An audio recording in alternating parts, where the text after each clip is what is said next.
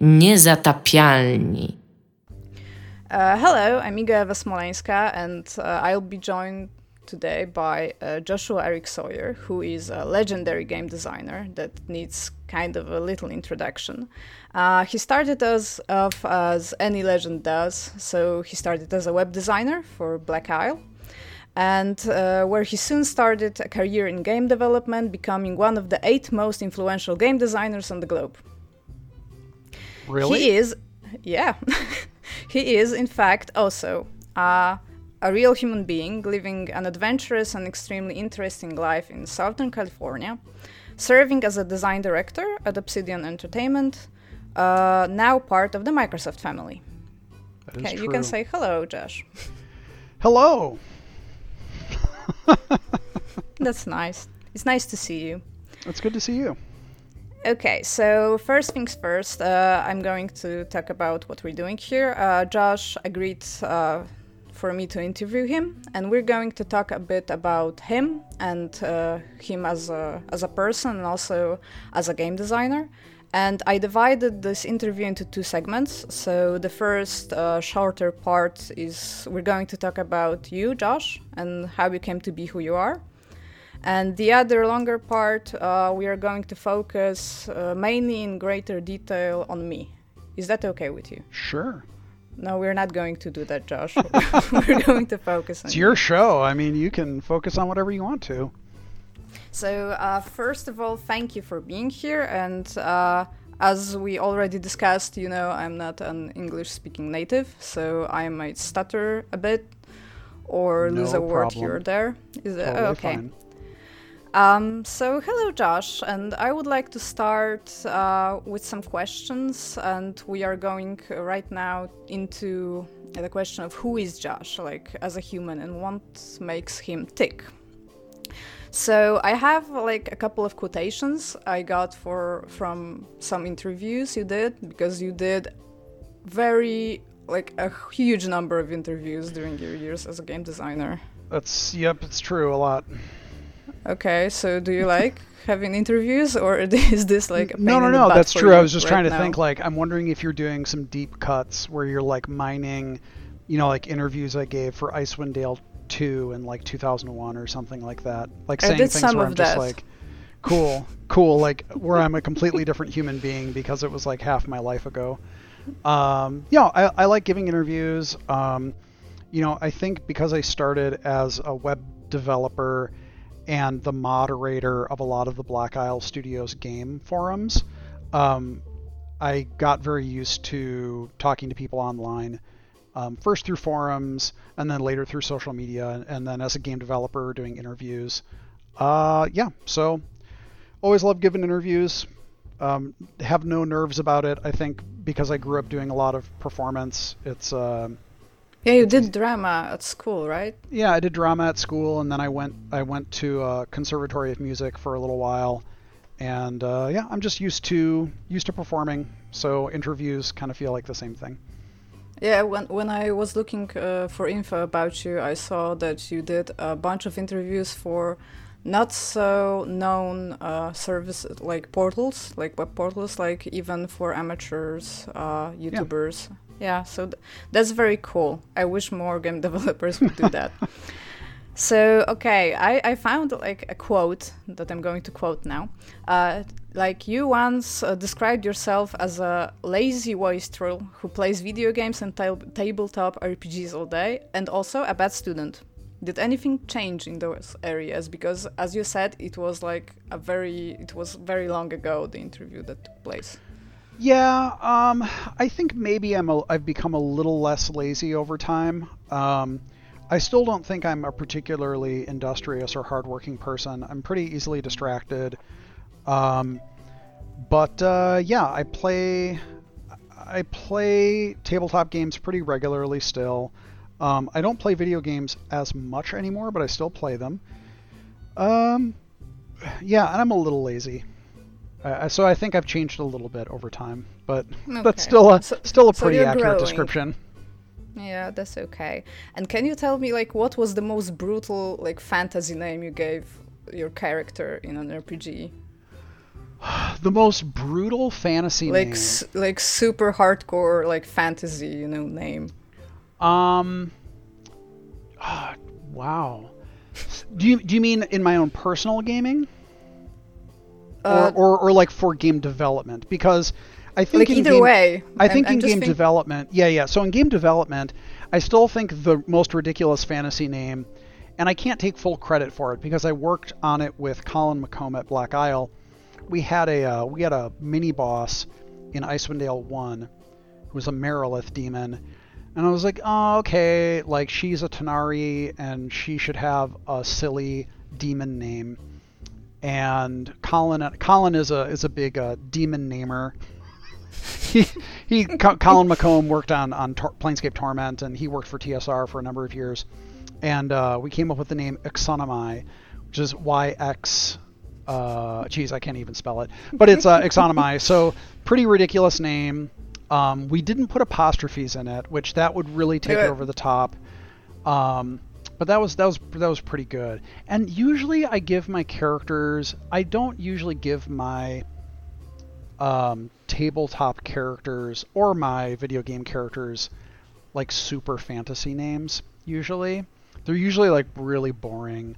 like bob Yeah, like Sam with two M's, which makes it fantasy. Wow. Yeah, stuff like that. So it'll be, you know, like really simple. I'm usually the guy who who has a. I had a. I yeah, and along those lines, I had another character I played a few years ago named Reggie, which was R E G I.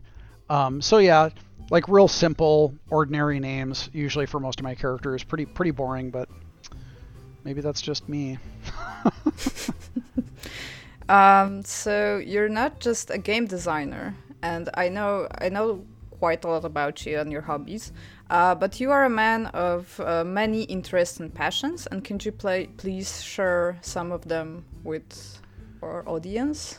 Sure. Um, yeah, I think over time I've well, so there's a few things like you know some stuff that's sort of- floated in the background, like history. Like I've always been interested in history a lot and reading about history. Um, I used to read when I was younger. I read fiction, and now usually when I do any reading, um, it's usually about history in some form or another. Um, but I have a lot of hobbies that usually revolve around a few things that I've noticed over time. Um, they are things that are mechanical.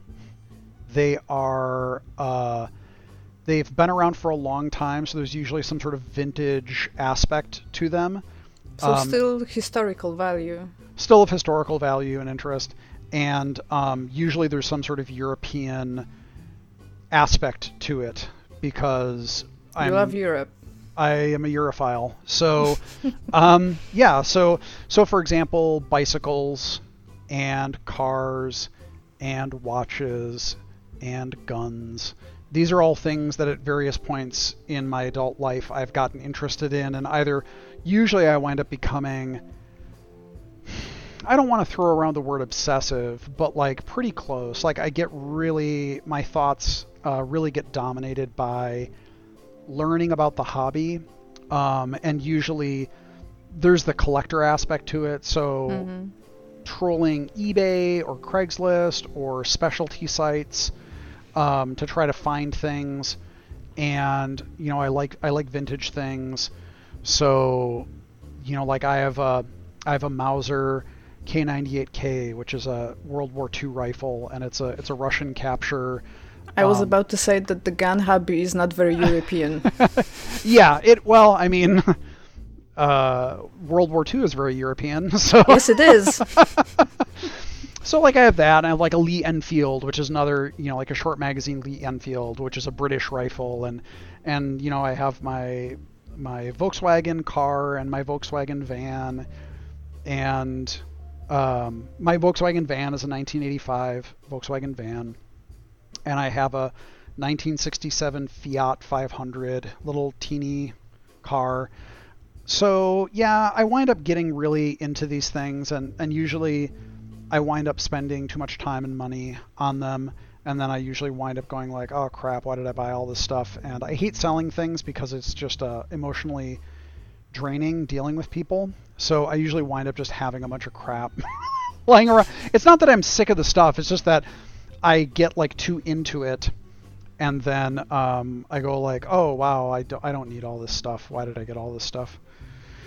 So yeah, that's that's okay. stuff that I get into. Bicycling and bicycling and guns and watches and cars and stuff like that. And I was also going to ask you, and this actually isn't my question, it's a question of one of my friends that uh, actually follows your interviews and you as a person, as a game designer. And uh, he asked me to ask you that usually uh, when you're in being interviewed a lot, uh, there is like a question that nobody asks you, but you would really like to talk about. So do you have like a, a, hobby that you don't ever mention but like no one asks about but you like to talk about it? Because i'm willing to listen if you have something like this. As a hobby? You know i honestly honestly no. I think part of it is because i like the social aspect of hobbies so much. So you know, motorcycles. I, I was into motorcycles for quite a while, and I had three motorcycle. Actually, I had five motorcycles at one point in time, which is ridiculous. Um, but the where, um, where, do you keep all those like vehicles? Well, that's a cars, very good question. Well, I didn't have the cars and the motorcycles at the same time, um, and I did wind up selling a, a, bunch. Actually, almost all of my motorcycles. Um, so you know, I had my parents live in Wisconsin. There were two motorcycles there, and then there were three motorcycles in California. Um, and you know, and these aren't like super expensive high-end motorcycles, but they're still motorcycles. they still take up space. So, um, but the thing is, like, I like the social aspect of it. I like the sharing aspect of it, talking about that stuff. So most of my hobbies, um, I share that stuff on social media. Okay. Um, the only one that I don't so much because it's a little embarrassing is watches. Um, because watches. Why, why do you find watches embarrassing? Um, well, because they're so, they're unnecessary. Like, it's almost easier to argue that you need a gun so you can protect yourself in the United States than to say, I need a watch, right? Like, it's an easier argument to make that you need a gun than you need a watch. Like, well, in Europe, I, I think you would find more watches than guns and people. Of course, of course. I mean, as an American living in America, um, so watches are very, you know, mechanical watches especially are very expensive and they're not super wasteful, but they kind of cost a lot of money and so it's it's just um it can seem kind of ridiculous sometimes because I mean, not that I have any watches like this, but there are watches that cost like you know fifty thousand dollars, a hundred thousand dollars, and they things are, like that. Yeah. And it, and it, it can just seem kind of ridiculous. So sometimes it's hard for me to talk about that stuff because I understand that um, it just seems very stupid to a lot of people, and I totally understand their viewpoint. I just think they're cool, is what it comes down to. Um, so uh, no, I mean the only other thing really is that, and a lot of people, uh, some people do just because of Fallout New Vegas, but um, I still really enjoy singing, and I sang for Fallout New Vegas, and I sang for Pillars of Eternity one and two um, on the soundtracks. And there was actually a mention of that in the Noclip documentary, right? Like where they actually filmed you singing. I think so. Yeah, I think so. Um, it was certainly part of the documentary for Pillars of Eternity. Um, but yeah, so I still really enjoy singing, um, but I don't. I wouldn't even say it's a hobby necessarily. It's just a thing that I do. Like I do it kind of in my daily going around and sometimes in little bits like I'll be talking to someone and just it's not that I sing a song, I'll just like you hum. Uh, or I'll say I need to say something to someone and I will sing it instead of saying it just because it's funny funnier okay. that way. Like I don't know, like so that's uh, that's probably the only thing that I don't really talk about that much. And I don't even know if it counts as a hobby, but there you go. uh, like a note to the audience uh, josh streams games sometimes on his twitch channel where sometimes. he does occasionally sing the things he wants to say. So yes. that happens. Yes. I can vouch for that. Yeah so it happens on twitch and it happens at work. Um, i actually so i have one of my tattoos that i have is of um, smith of wootton major who's a j.r.r tolkien character and the illustration of him is he's holding a hammer he's a smith, so he's holding a hammer over his head, and his mouth is open because he's singing. And in the story, he basically he's like inspired by the land of fairy, and so he creates these beautiful works of iron. And uh, he sings while he works, and everyone hears him for miles around. Uh, and so I, because I always like have this idea of like singing kind of in my life, while even while I work, um, that kind of I will never sing professionally, but I think that that will always be part of who I am. Because even from my youngest memories, I remember singing with my father. So. Thank you for sharing that. of course. uh, okay, so we let's talk about you for some more. Then we're going to go into the game designer part. Okay. Sure. So uh, one thing that uh, is visible on your social media is a person called Sesame. Yeah. Could you tell us a bit about who that is? Yeah, Sesame is a cat. Um, so I I was in a relationship for about 11 years with someone who had a white cat named Suki, who's very pretty and sweet. And I had not at that point in my life ever had a pet of my own. Like I had pets growing up, but I never had a pet of my own. And at some point, I realized that as much as I loved Suki, Suki was really my partner's cat, and um, I was like, I think I, I think I want a cat to take care of and and be sweet too. And um, her, my partner's cousin, had a stray cat run into her home and run behind a dryer and immediately give birth. to two kittens. Like like they basically run, you would say. yeah they basically they uh, and they opened the door. The cat ran in. They were like, "What is she doing?" Ran behind the dryer and she just immediately gave birth. And they're like, "What?" And they got a box and they took care of them. And they didn't know what to do with the kittens, and so I took Sesame. And uh, yeah, Sesame has been with me now. Let's see, 14 years this year. Um, we can't we never got an exact date when she was born, so we celebrated on Labor Labor Day.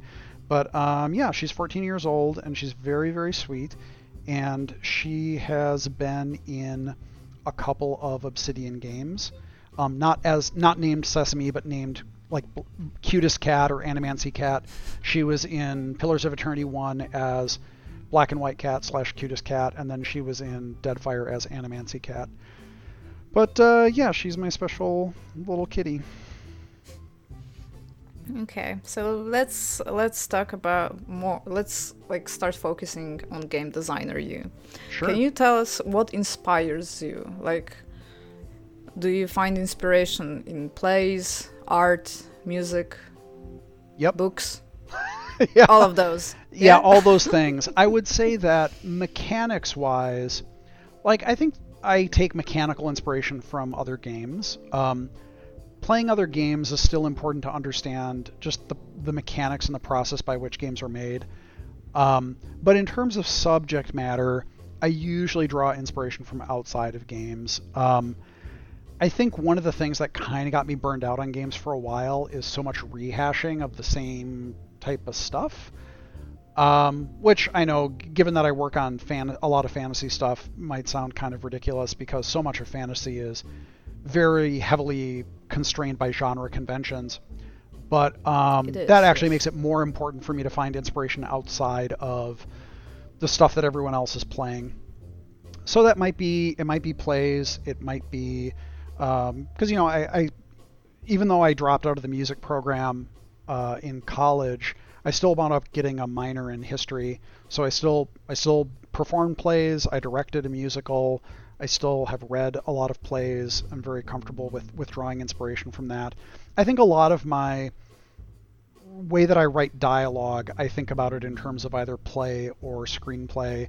I love movies. I get a lot of inspiration from films. Um, music, I lots of little things inform either music or just ideas or even phrases and character dialogue. Um, I don't I don't quote things verbatim because that would be very conspicuous and obvious. But even so, there are little little things that work their way in, like um, there's a uh, you know there's a uh, damn it, I was gonna say, is it a why can't I say oh feet perk? There's a perk. I got my brain confused. There's a perk in Fallout New Vegas called Friend of the Night, um, which is a title of a Mogwai song. Um, there, there are is a lot of song titles in. There's a lot of song Vegas, titles. actually. there's a uh, there's a yeah there's a lot of song titles, Like but that's every that, quest is a song title, right? every yeah every quest is a song title. Although that was more of a convention, whereas like Friend of the Night is just a, that's a modern song reference. Um, in Pillars of Eternity, there's a ability for one of the paladin orders called Strange Mercy, which is the um, which is a Saint Vincent uh, title. So like little things like that work their way in. Um, and art. I mean, my my father is an artist, and um, you know, I I wanted to be an illustrator for a long time. Uh, being colorblind makes that very difficult, but I still really love art, and I have a big a strong background in art. So, um, you know, whenever I travel, again, especially to Europe, I love going to museums. Like, I love going to museums so much that uh, in 2000, the end of 2015, my then girlfriend and I went to um, museums in Munich and Vienna, and she's an art teacher. And even she was like, I can't go to any more art museums. like, I just, I was like, oh no, we got to hit this one. They have an Egon Schiele. We got to go to this one. We got, got a Klimt. Like, so that's actually the, uh, as a tangent, that's the obnoxious thing about Vienna is that their two most famous artists are Gustav Klimt and Egon Schiele, and their um, artwork is spread out over like a dozen museums. Yes. so, so if you go to like the Belvedere, you can see a few, or the Albertina, you can see a few. But if you want to see like a bunch of them, you're gonna have to go to like a dozen museums. So, um, yeah, I just, I personally, I just try to get I try to. I used to when I started in the industry. I used to work every day, like literally every day, and it wasn't like really as a good web designer or when you started as a game designer. games? As a game Yeah, designer, okay. yeah. So I mean, I've I've told this story many times, um, just to show where my mind was at. But like in 2000, around 2000, at some point I realized that I'd come into work for over 320 days straight, and no one was making me do that. No one was asking me like to do almost a year then. Yeah, almost a year. And and Wow. I didn't I didn't take off time for holidays or vacation. I and someone had said to me like eventually like hey maybe you should not be at work all the time. And um, it was weird though because when I wasn't at work, I felt this anxiety like I should be at work. But when I was at work, I wasn't necessarily working. I was like playing games or I, you know, like doing stuff like that. But it was very much, um, it didn't really feel like I was growing as a person or like interacting with people outside of Mhm. work, which is very strange. Um, and then I finally sort of snapped out of it and I started, you know, dating someone. It was like the first adult, you know, post college relationship that I had had. And I got back into fencing because, um, I fenced in college, but then I stopped when I moved out to California. You did many things, dude. Yeah. Like, Yeah. So it's um it's uh yeah, once I started kind of living life to the extent that I wanted to outside of making games, uh, I think my ability to make games actually got a lot better. Um, because I could bring things to it. You, you need to have a very varied background to make. yeah, you have to really varied opinion. backgrounds. And and I I really try to encourage people to not be at work all the time and to have hobbies outside of work because they uh, it just makes them better and people can bring things to our games that I just I don't have experience with and none of us do like um, you know Kate Dollarhide who I love working with um, is one of our writers here and she knows a lot of things about plants and I wish I knew more about plants I just I don't but she she knows a lot of stuff about plants she knows a lot of things about birds um, it's a personal interest of hers. And every time we have someone on the team who has these interests that are not mine and they don't really have anything to do with games, but they can be applied to games, I just think it makes everything a lot better. It broadens the team's horizons, and that's always good for the player, also. Absolutely. Okay. Um, so, like, apart from the inspiration bit, Uh, can you tell me? Wait, I got like super lost in my notes. No worries. Uh, oh, okay. Let's do this one. Uh, so focusing on games, what do you think you like most about games, like as a medium? Oh, it's definitely the interplay between the player and the designer. Like it's the ability to have the player do something that gets a reaction. I mean that's that's very basic and primitive, but I mean that's that's it, right? Like the reason you play a game Yep. is that I give input that's and then something the happens. medium. that's the medium. So like, you know, I know it's it sounds silly, but like, I, I guess the reason why I feel it's important to say that is. I've ranted about this a little bit, but like I don't really like th- when games become movies that you kind of press a button during. So You know, like- not really interactive and without choices. And, yeah, I, I don't understand why without using mechanics, actually. yeah without mechanics or or rather you know maybe there are mechanics but they're inconsequential like i don't the reason why i like role-playing games is because yes it's storytelling and it can be structured or very loose storytelling We're going to get to that, actually. but like there's there's there's interplay there between um, the player and the and the designer and I don't know like I, I I generally I'm not saying people are wrong for doing it it just doesn't interest me when I see games that are essentially movies that you play through even if the mechanics are really well polished I just I, they they aren't very interesting to me so um okay. so yeah, I like that. I like that the medium is something that you play with, and specifically for the types of games that I work on, I like that that interactive storytelling and choice and consequence are a thing that you you can also do that in a book, like a choose choose your own adventure book. But I like the medium of uh, games because it's a it's a broader experience. It can be audio, visual. Um, it can be based on not just story choices, but also mechanical choices and how those things work together. So uh, yeah, that's it. Okay. Uh, now I'm going to say something, and uh, do correct me if I'm wrong and stop me if I'm like coming on too strong. But I would certainly call you a story storyteller. Like, would you agree yeah. to that? Yeah, Okay. I mean, even if I'm not professionally a storyteller, I think in in talking to people, I'm a storyteller. So No, like, like I mean, looking at your body of work, like your your ludography, if you would, uh, it's like your roots are, are, as you said, in the RPG genre, and uh, looking at your career, you're still very interested in RPGs. yes, And uh, what makes uh, like RPGs so special for you? It's uh, it is it is that um, that give and take between the person running the game, in the Mhm. loose sense, and the people that are playing the game, to collaboratively make a story. And you know, I started playing. I started playing Dungeons and Dragons when I was 10 years old. And Dungeons and Dragons is very it's interesting because there's a lot of collaborative storytelling and, and as time goes on that's become more and more the forefront of what D&D is about but also at the heart of it D&D is really like a combat simulation game it's it, it grew out of tabletop wargaming but it's this interesting combination of there are these combat mechanics and there are these skill mechanics and then there's this collaborative role playing that takes place between the rules and the people playing and the people running.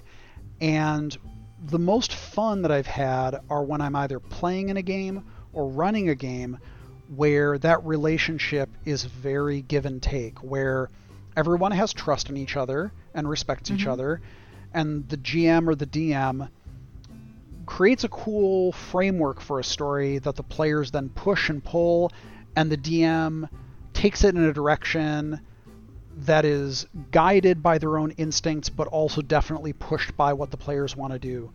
And um, the great challenge for single player computer RPGs is that we have to create a framework that we can't we can't run it.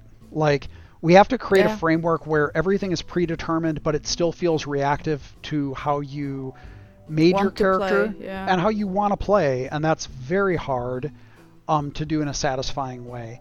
But that's what's that's what's so enjoyable, and that's why that as a challenge, that's why continuing to make role-playing games is still an enjoyable challenge because we're still trying to find more and better ways to fulfill those player fantasies when we're not there. You know, when there's a dungeon master there, the dungeon master can always react Yes, in real time. in real time. But when we give you Fallout New Vegas or when we give you Pillars of Eternity, we have Yeah, to hope done. that It's we like- fulfilled yeah. it for you. Like we can watch and go like, "Oh, cool, they think that's funny," or "Yeah, they really like that that's line there," or "Oh, they really like that in the scripted interaction they can cast a spell to put the fire out," which, you know, if you were playing a tabletop game, you'd say, "Oh, there's a fire, I cast Cone of Cold, I put it out."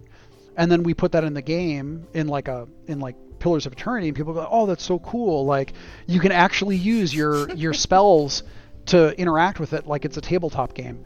Um, so that's that's really what I enjoy about that. The reason I'm asking this is because like RPGs are like a really vast canvas. They're like a really big, huge genre, and they describe the world. They describe the inhabitants. They describe everything that's in it, and they are like in a far greater detail than all the other genres that are on, on the market right now. So why did you choose to be a game designer and not somebody from all the all the other fields? Like what makes the game designer role so special for you?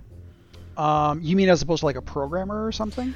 Uh, I was thinking about more of a writer or Oh, a you know, writer. like Um, someone who actually like makes the story uh, maybe not the story but the game whole but from like a whole other perspective Um, I mean, I think it's it's this will sound really stupid, but I'm going to say it anyway.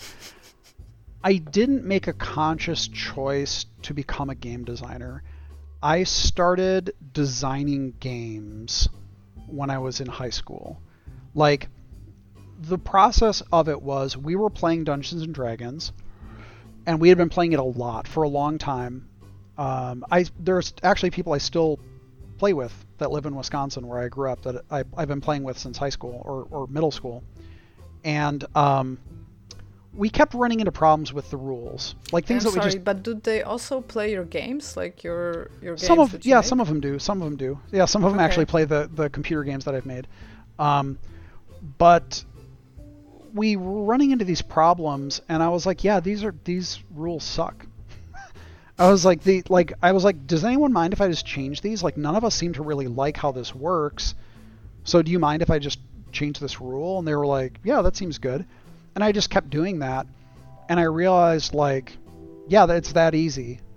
like game design at its essence, like you can just so you were like kind of a do it. modder then yeah, like a modder of second edition Advanced Dungeons and Dragons. And then in college, actually, even before I got to college in high school, I was like, I'm just going to make my own role playing game.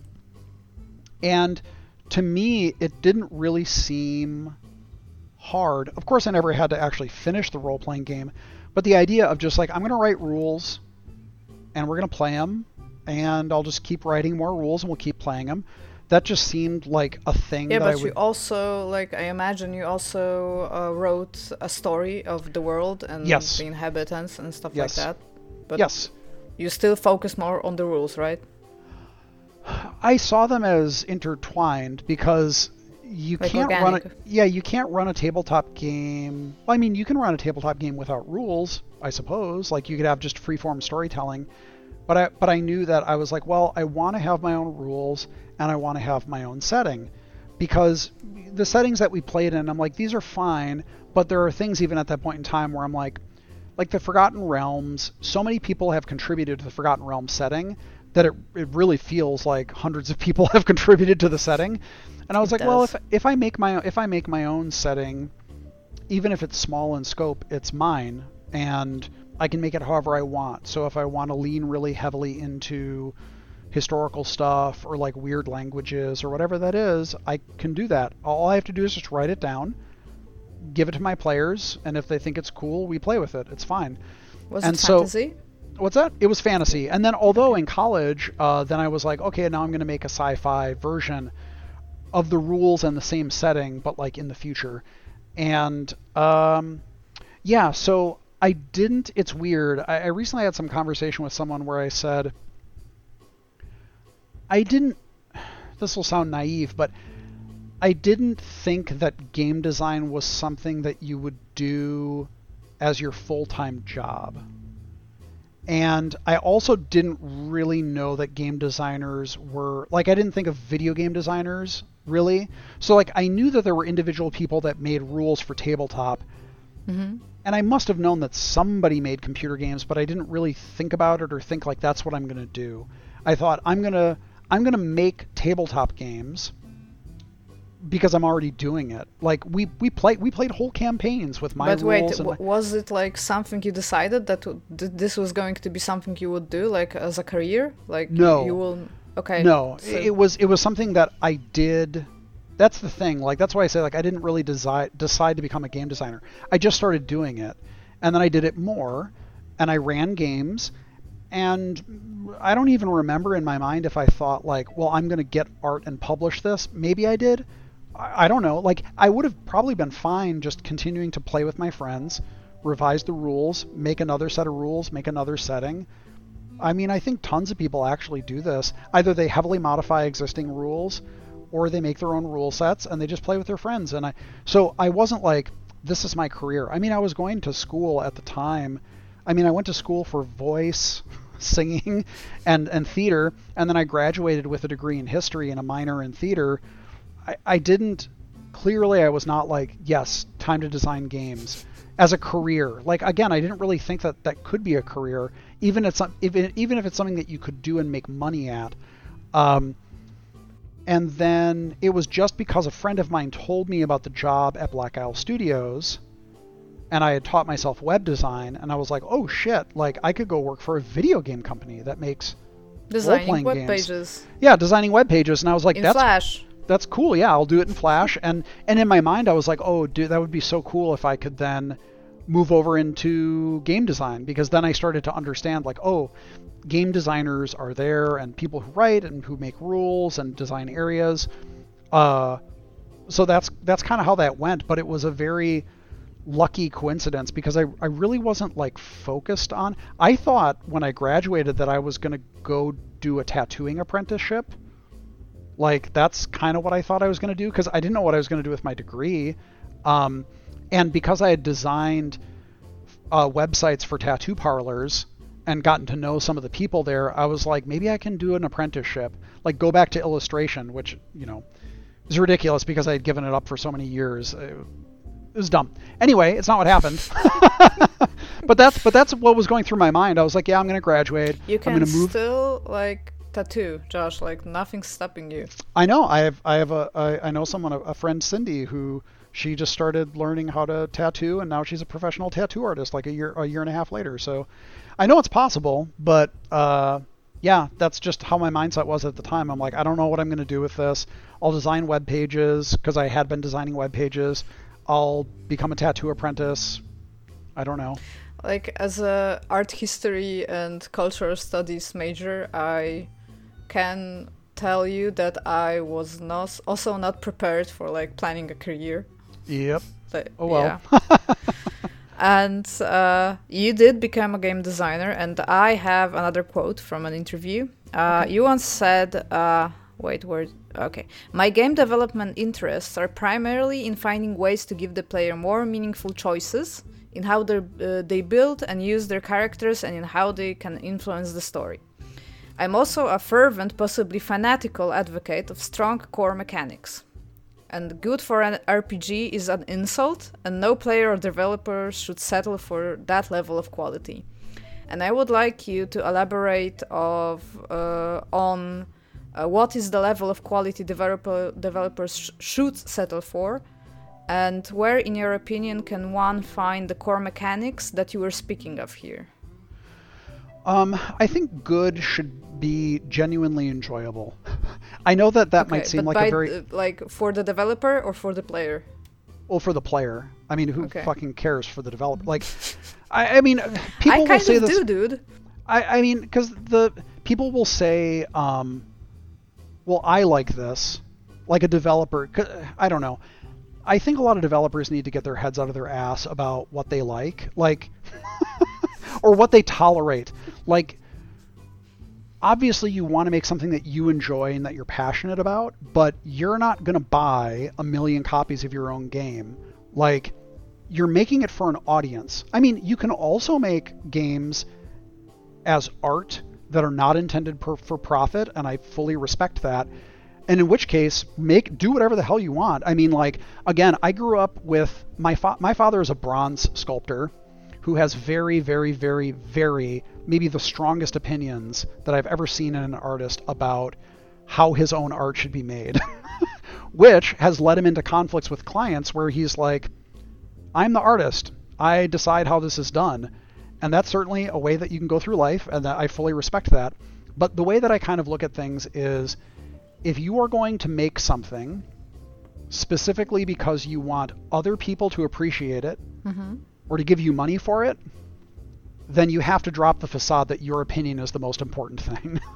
like Okay. because it, it's not like like if you care that about someone else's opinion or if you care that someone else is going to buy it then your primary concern is not your own personal self-satisfaction or at least it's not 100% of what you're you're Okay, but uh, tell me, like, do you believe that a game, like, as as a work of art of somebody, like as an artifact of some of, of sorts, can be good if the developers are not passionate about it?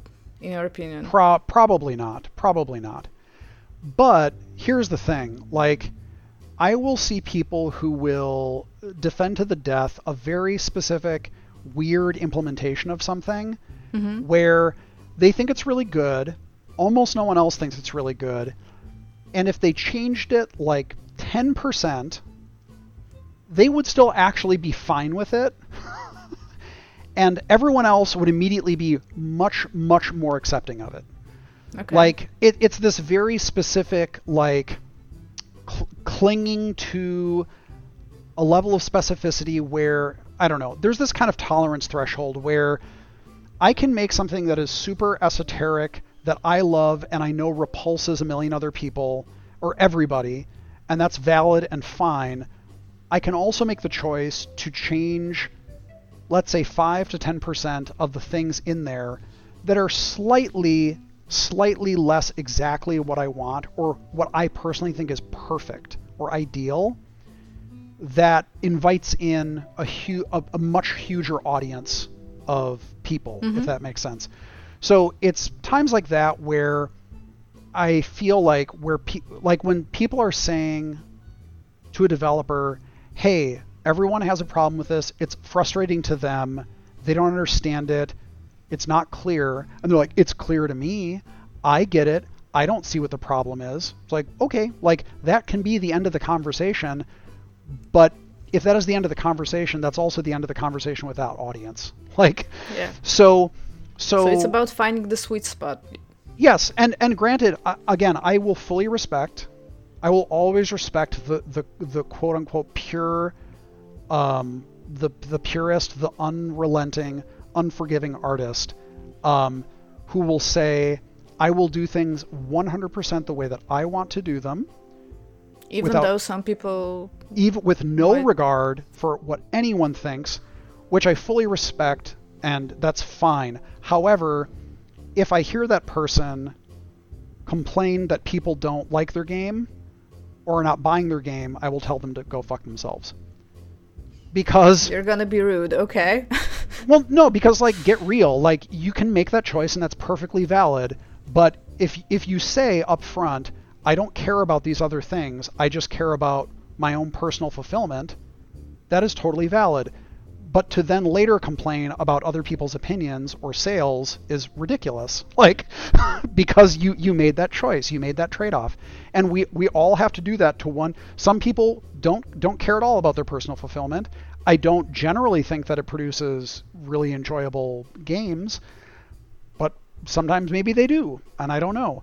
Um, and there are other people that try to strike a balance, and there are some people that make things that are just purely for their own satisfaction, and they don't give a shit about anything else. Those are all fine and valid ways to approach making games.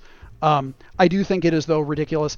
Like I, I also think it's ridiculous if you make games and you are purely focused on the player, the audience, market research, getting the highest Metacritic, the best sales. Yeah, but that that's that's you know like uh, from from the guy that you told us doesn't care at all about the audience and then jumping straight to like the other side of the spectrum so just looking at the numbers and just looking at the games at the market and copying each and every decision those designers made for your game to have because that's what people want like creates this kind of like a frankenstein game that it it can and i guess the thing is from my perspective if someone if if someone or a company or a group of people say we want to make the most financially successful game that gets a very high metacritic and that that's their goal and they do that and then people and then like they find that players a lot of players say this is kind of a intellectually artistically bankrupt game. Mm-hmm and then those people who made it complain and say like why don't you respect what i made? It's like well we don't respect what you made artistically because you didn't respect what you made artistically. Like you wanted to make a best-selling game. You wanted to make a high metacritic game. You made something to fulfill an economic and like a monetary thing. Valid. Totally fine. But then later if you complain that people don't respect the art when you didn't respect the art. Yeah. It's it's if if and again like if you didn't if you didn't respect the opinions of players or or the financial viability of a product, that's fine. But then later to complain about it just seems silly. So with all of this stuff, again, I think that all of these approaches are totally fine and valid ways to approach making games, but it does get silly when people have these very extreme stances and then later kind of complain when those stances don't like they kind of bite them in the ass. Mm. I don't see a ton of people do that, but it does happen. I mean, you can see people who, and I'm sure people will complain about me saying this, but like, people will get mad if people don't think that the Marvel Cinematic Universe movies are super artistically valuable. And they're blockbusters, like they're, they're blockbusters. They're meant to like appeal to a wide variety sure. of people, so they yeah, and it, it's it's great, and like, and I know I know I personally know many artists who have contributed to the making of those films, and they do good art, and it's beautiful and whatever. Am I gonna say that it's on par with like on par with like actual like art capital A like art films? no. Don't get mad at me about that. Like that's not why that's not why fucking like the Avengers was made. Like don't don't be silly. I know I went like way off track here, but um I guess this all comes back when I talk when I'm talking about mechanics. When you're making mechanics, I do think that if you want people to actually enjoy the game, I do think there's a threshold that you need to aspire to where you, you actually get like so for example, um, a lot of older Obsidian games, I would even include Fallout New Vegas in this again, we tried in Fallout New Vegas. Fallout New Vegas, the gun mechanics, we tried to improve on Fallout 3. Fallout 3's gun mechanics were not that great. Um, Fallout 4's improved on both. I would say you did a great job because Fallout New Vegas felt amazing compared to Fallout 3. Well, thanks. But, but then, but then 4 felt even better than that. Like you don't know that because you don't know Polish that, that well, so you don't listen to our podcast. I am not a big fan of Fallout 4 or 3. I'm a big fan of Fallout New Vegas, so well, thanks. Let's agree to disagree, okay? Sure. Well, I, I guess I guess there's something. Well, there's other things that I will say about like you know, I will t- I can say that the pr- the weapon progression and the RPG system of Fallout 4, I will criticize a lot of things about that at the core level of how gun handling, iron sights, modding, all of that works, that is a stronger foundation in the game. Like those mechanics are foundationally yeah, better executed than in New it's Vegas. It's like a super newer game. I, I, I know that. I, I, I guess what I'm saying though is that for a long time in role playing games, especially as we moved into these first person or direct control or action mm-hmm. sort of mm-hmm. scenarios, um, we would see games that had very clum- clunky and clumsy mechanics. A lot of people will talk about Alpha Protocol, another Obsidian game, where a lot of the gun mechanics feel really One frustrating. One of my co-hosts is actually a super big fan of Alpha Protocol, and he asked me to ask you if do you think like someday he could get an Alpha Protocol too? I think that would be cool. I don't know how that would happen though because Sega owns the franchise. I have talked to Feargus about us. I think it would be cool to make a spiritual successor, another like sp- beta protocol or yeah, maybe maybe beta is the wrong word, but like you know, Omega protocol or whatever. Um, maybe. Omega syndrome, something. But you know, something that's a spiritual successor. But the thing is, like Alpha protocols, people don't like people don't really like Alpha Protocol's core combat mechanics because they're pretty clumsy. They like the storytelling. And I guess that's what I'm saying is like Didn't if you, you could like, get Alpha Protocol the with mechanics of Alpha Protocol though.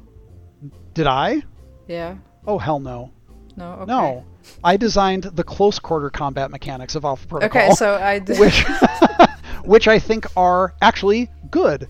Um, I think that the close quarter combat system does exactly what it needs to do, and it's fun and it's easy to use. And those were the goals that I set out to accomplish with it, and I think it did a pretty good job. Um, but the gun mechanics and a lot of the other stuff were pretty clunky and clumsy, and I can't even really hold the des- you can't really even hold the designers responsible for that though because a lot of the ways that that work was dictated by Sega um, to our frustration. Like we didn't want huge spread on guns. Like we didn't want a lot of that stuff to work the way that it worked. Sega did um, which we've said before. But the thing is, like, if you could have Alpha Protocol and the great characters and the great, which I can't take any responsibility for the characters of the story. I didn't have anything to do with that. But if if you could take Alpha Protocol, you have the great story, the great characters, choice and consequence, but also the combat was just better. it would be a better game. and um, I think RPGs, we often one we we're getting better at this. We've we try to put too much stuff into our games. That is part of the charm of RPGs is that there is so much stuff in the games. But as a result of that, and also as a result of us not really looking at how mechanics are implemented in other genres that we're borrowing from, we often introduce just shitty mechanics, um, usually combat related. Um, now, there's a danger in trying to emulate best in class combat when your studio doesn't focus on that. But I do think that you do want that gameplay to be genuinely enjoyable by the player.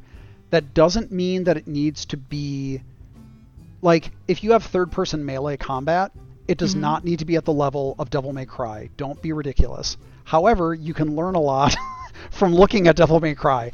Um, you don't have to have FPS combat that is best Doom, in class. Yeah. Yeah, but like look at the best in class stuff and say what's a level of implementation where it's still fun and it's still enjoyable. Um, because for and I like I said, I that quote was from quite a while ago because I think at that time a lot of studios were still in the kind of doldrums of making RPGs with just really fundamentally unfun mechanics and you had to suffer through them to enjoy the story and the other things. I mean, people are going back and playing Mass Effect Legendary Edition and going like, "Wow, Mass Effect 1's combat wasn't very good." Yeah, it, it wasn't, wasn't, very good. No, it wasn't. I mean, I, can, I feel like I can say that because like Alpha Protocol's combat was even worse than that. So, and you know, whatever. I'm glad that people like Fallout New Vegas' combat, but there's like a lot of stuff that could have been better about it. I do think overall that we are just better about that. Like RPG companies are better at making those mechanics more fundamentally satisfying. They don't have to be best in class, but they got to be good. And for a long time, I felt like people were defending RPGs having just kind of shitty core mechanics as like, well, RPGs just kind of feel shitty. And I'm like, can we not like we don't we don't need to do that. We can do better than that. And we are doing better than that.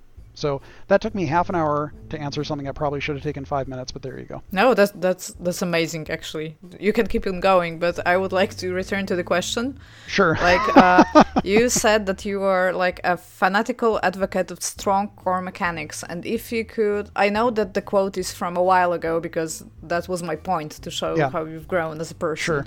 and as a as a professional. But uh, can you can you tell me like uh, looking back at some like previous years, like did you find a game with like really strong core mechanics that you speak of here? A role playing game or just any game? uh, a game, a game, just a game.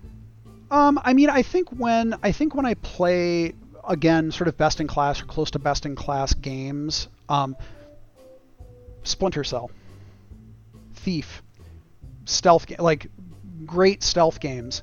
Um, I would look at how stealth was implemented in RPGs, and I would go like, none of this even comes close to feeling like You you're really crouch and then you get kind of like uh, a pack and then you walk around and nobody sees you maybe. and nobody sees you, or maybe they do. And I'm like, I was like, well, hold on here. Like something's going. Actually, this is this is actually a really good. I think this is probably a great question because Thank you. so for example, I'm amazing. so for example, um, uh, stealth in the Infinity Engine games, um, Baldur's Gate, Icewind Dale, Planescape Torment. It's essentially like a die roll. So you say I'm in stealth, and then every few seconds, a virtual die is rolled, and depending on a bunch of stuff, you either get seen or you don't. There's not really gameplay there. You just You press just a save button and load, save and load, and save and load and and get mad, or you drink a potion. And when we made Pillars of Eternity, and actually now I can't even remember the evolution of the system, at least Deadfire, I said, look, we don't need to make the stealth incredible, but we need to make it at least like a game.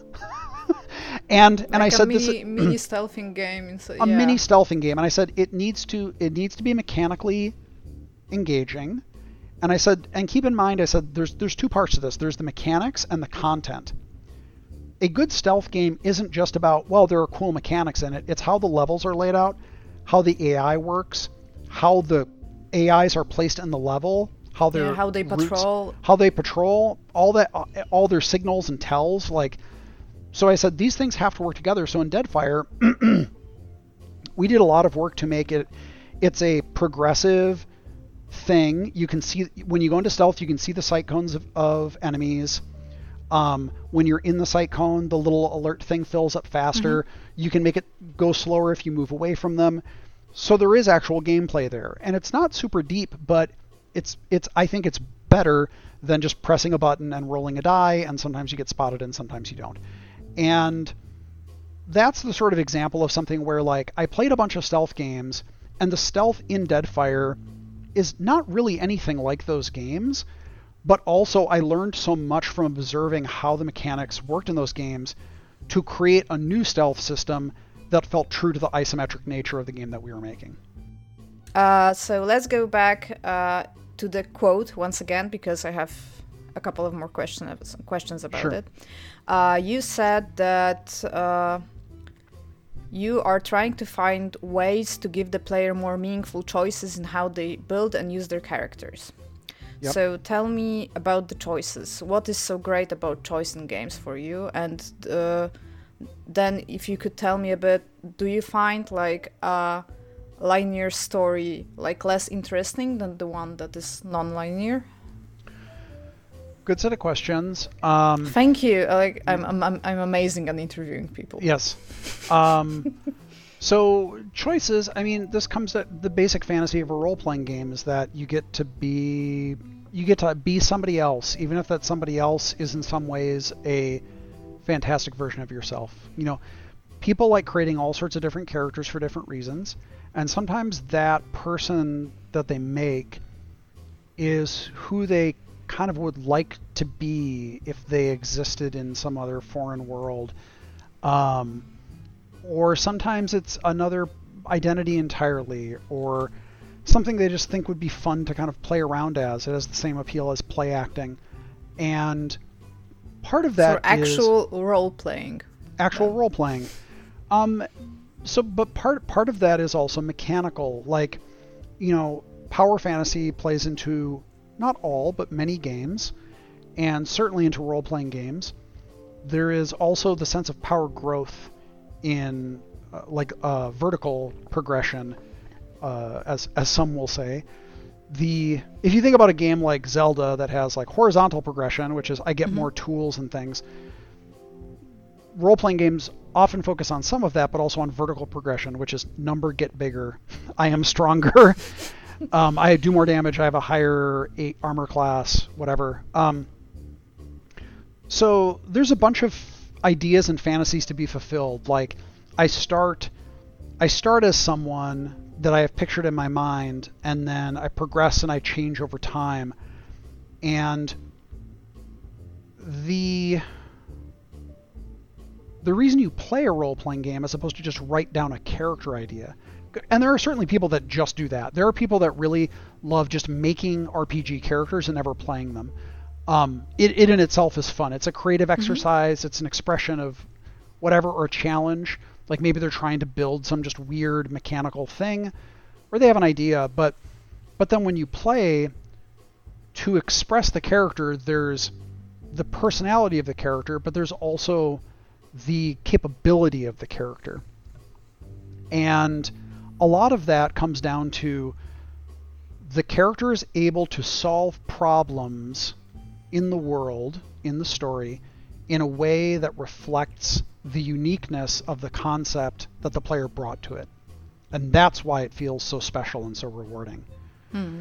So, um, when you build a character in a certain, like if you build a wizard and you take cold spells and there's a fire and you can put out the fire with your cold spell. That feels cool. Like the monk can't do that. The monk doesn't have cold spells. Maybe the druid can if the druid has some cold spells.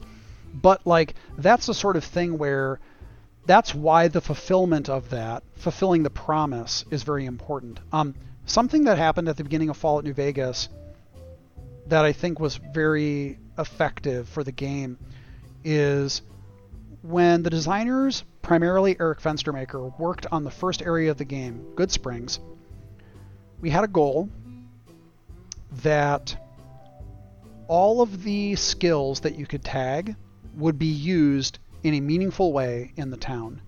All of them. So you could actually see uh, your choices in action. Exactly. Okay. And and also we said by the end of Ghost Town Gunfight, you will be um, well regarded by one faction, and you'll be vilified by the other faction. That's the only two ways that it can really end.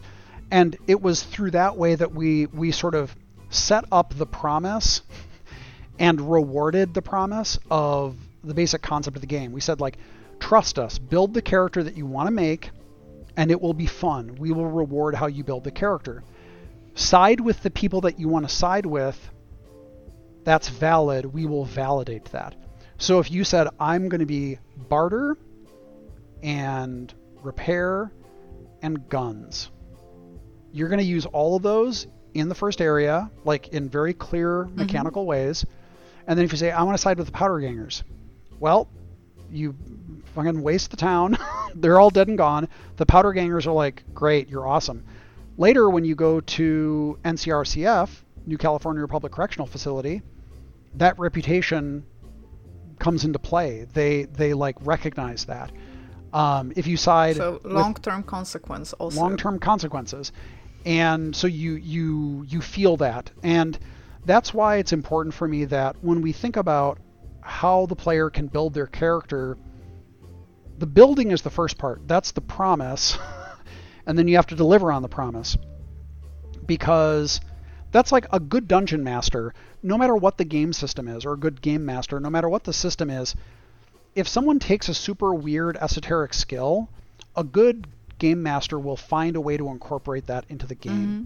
so that the player feels cool and special and interesting. I, when I was in college, um, I had a friend who had made a uh, uh, a game that was kind of like Shadowrun, and I had a character who I maxed out my architecture skill and in almost every session, I would try to find a way to apply that to figuring out ductwork, um, electrical lay, like all the sorts of stuff that was like really tangential, but clearly relevant to architecture. Mm-hmm. And and Jeremy went for it. He he like he was like, "Yep, okay, cool." Like, and it didn't like make or break the game, but it was helpful. It was useful. It it made my character feel cool and interesting with everyone else who was who were doing more combat stuff. Like we had all these other characters that were like, you know, like I I spent most of one combat finding a duct that I shot a gas grenade into that at the very end of the combat knocked out a bunch of reinforcements. And it didn't matter that I spent most of the combat like looking around and climbing ladders and looking in ducts and like doing all this stuff because at the end of it it was such a cool ending moment where the rest of the party was like, "Oh my fucking god, like more guys are coming." And I'm like, "No, they're not." so, I mean, that's the sort of stuff where like finding ways to let people build and express the building of those characters. That can be mechanical, that can be through conversation. There's lots of different ways to do it. Um, yeah. Okay. Uh, so we've talked a bunch about the organic uh, like concepts of uh, game design that actually uh, fulfills the storytelling in way, in a lot of ways. But tell me, what do you think about games with like very little interest in story, and do you even play those games or like them? Yeah, um, I think they're fine and they're great um, because I, th- I think uh, purely sort of quote unquote gameplay oriented mm-hmm. store uh, games are totally fine, and I, I enjoy playing them. I don't know how great I would be at designing them. Um, I think I could maybe do okay. But, uh, you know, like for example, I played a lot of Mordhau, and Mordhau is not. There's no real story to it. There's this vague idea of the Iron Iron Company, and there's there's basically a red team and a blue team, and they're vaguely European. They're vaguely 15th century. They meet on kind of medieval battlefields that maybe could be somewhere in Central Europe, and they kill each other. And uh, that's what that's, people in Europe do. Yep, and and it's fun. And you know, I put like 200 some hours into it, and I was never that good at it, but it was fun. And uh, I mean, when I was in college, the game I played more than anything else is Quake One Deathmatch. Um, and I was in college. I was I was really good at it. It's funny because I I moved on to other FPSs and I forgot how to play Quake because Quake. If you haven't played Quake One in a long time, it's pretty weird. Like its mechanics feel very strange compared to a lot of more contemporary FPSs. they also FPSs. feel old. They, they feel old. old. They feel old and like and, and just very esoteric and, and weird. I mean, you can't really. I mean, Quake just turned 25, but when I worked at Midway briefly, um, you did. You worked with John Romero. I worked with John Romero, and we were talking about Quake. What, and what do you think about his hair? Is it gorgeous? It is. It's incredible. Like he t- he takes very good care of it. Um, it looks lovely. That's it is. Um, to behold in person, but uh, you know, I got into some conversation about Doom and Quake, and you know, I said, "Oh man, like I used to play Quake Deathmatch all the time." I but I said I haven't played it in probably like five or six years he he still played it, and uh, we played a one-on-one death match, and it was not even close. Like I I couldn't rocket jump anymore. Like something is like a really core component of that's, playing deathmatch. That's really sad, dude. It's really sad. It's just really sad. I was like, holy shit! I can't even remember how to fucking play this game. Um, so it wasn't. So you didn't close. win, I assume. What's that? No, I didn't. I didn't even get a frag. You know, it's it's Quake. Quake is de- Quake one. Quake one it's not that surprising though because Quake 1 Deathmatch is a game where unless the people playing are pretty closely matched, it's very easy for a single person to completely dominate. Um, like I mean, I played in tons of deathmatch games in college where I would I would just, you know, if we were playing to 20 20 frags, mm-hmm. I would get to 20 and no one else would even have broken 10. Like, you know, I just it's it's very easy for a single player to really crush another player, uh, just because a lot of the ways that the mechanics. But I also remember work. like Quake 2 because I've played a bunch of Quake 2 and Quake 3, of course. Like they bow like they also seem to work like that for me at least. Like yeah. I I just sat down with a bunch of friends and usually one of us was the best. And like yes. as you said, like really, really the best, not like slightly winning or something like that. So maybe just, that's just demolishing. the game. Yeah. Yeah, I um, I actually had, and granted, this was from QTest, which was the precursor to Quake, the full game coming out. But I have a screenshot somewhere on one of my drives where someone set the server limit for a map to 100 on Ziggurat Vertigo, and I hit 100, and I don't, no one else was fucking close. Like someone maybe had like 18 from killing people who were not me, but like it's it's ridiculous how lopsided those games were. But again, I loved those games. I actually loved um, Wolfenstein Enemy Territory was another game that I loved. Um, yeah, I actually really like those competitive team-based first-person shooters. I, I, was going to just like assume you really like the game that don't the games that don't depend on story but are competitive. But what about single player ones like Tetris or Geometry Wars or I don't know Super um, Hexagon? Yeah, the really abstract ones like Tetris and stuff like that don't interest me that much, but um, certainly games that are more uh, let me see if I can think of an example that's good. Or maybe even my own Steam library. There must be something. Well, I mean, I don't know. I mean, you can say that Hitman is kind of story oriented, but not really. It's mostly about the mechanical screwing around. I love Hitman. I love the Hitman games. I love Blood Money and all the new Hitmans. Um, what about Animal Crossing? It doesn't seem to have like a it does have some story, but it's not story oriented. No, it's not. Um, and I enjoyed Animal Crossing. I mean, the more I played it, the more it, the things that I didn't like about it really started to drive me crazy, and now I can't play it again. but um, and you're talking about the new one because I, I don't know if you played the old ones, like yes, I played I played on GameCube and a few others. Um, so those are fun. I enjoy them. I don't I don't need story. Um, I think that when I make games, uh, story becomes more of a focus because of the genre that I work in. Um, you know, even in something like Icewind Dale, because people will, you know, they'll compare Icewind Dale to Baldur's Gate, and they're like, well, there's no companions, and companions make up such a big part of the story, and it's linear, and it's very traditional. Uh, but even so, we did try to make the story a classic dungeon diving tale. So we did try to make dialogue and storytelling like a, a key part of the game. So even in a game like Icewind Dale, where people generally consider it to be like low story, uh, in my own stuff that I make, there's like, still story is a big focus. As a person who just recently played the first one, I would say that it has a lot of story because it yeah. has a lot of dialogue and a lot of things that actually uh, tell me why I'm doing what I'm doing. So I would I would call this a story maybe not story heavy, but certainly a story game. Yeah, yeah. Okay, but um, to, let's go back to the question because uh, can you can you tell me what you think about games that are actually like linear? Like you you have the, the the developers have a story to tell, and they just like put the player inside of the game to tell that story. Um, I think it depends a lot on the specifics. I think linear stories can be totally fine. Um, I think people usually associate me with nonlinear stories. Um, I think in some cases maybe they get too nonlinear, like Deadfire. A lot of people really did not like how the story was structured there. Um, but I'm fine with games that have linear story if it's done well, I guess. Um, and can, can can you give me an example of like a good linear story that you found? Um. Yeah, I mean, like Night in the Woods is pretty linear. I mean, like you can it do is. exploring. You can do exploring, and and technically there's a little bit of branching in the, in how you kind of go through it. Um, Kentucky Route Zero. There's a lot of story games where essentially they're more or less linear, and it's totally fine. The experience is great. Um, I do think that if you can have a linear story with, actually, you know, it's interesting. Um,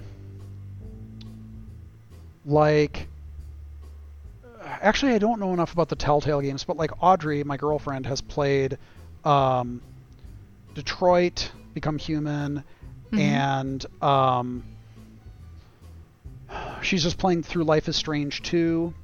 And those are games that really more or less are they really actually are linear, but there's branching that has significant impact and those there's are cool. some they, they sometimes have like separate endings but still the bottlenecks yeah. of the story are there and they're very visible yes, and I think I think that's totally fine. Um, yeah, I guess the thing is, I, I the where I usually get annoyed is when the story is linear and I'm given choices that kind of fake me out as though there's going to be choice and consequence, Mhm. and then they never deliver on it. That's really irritating. I really don't like that stuff. Um, I don't see a whole lot of that lately. I think it used to be a little more common, maybe 10 or 15 years ago. Um, so yeah, linear linear games are totally fine. Um, Okay. So let's uh, stop focusing on the story. And I have like a bunch of questions about design that are pretty vague and abstract. So Okay. please interpret them as you like. Sure. But uh, like the first one, and I'm just going to say it. Please share an example of lazy design, Josh.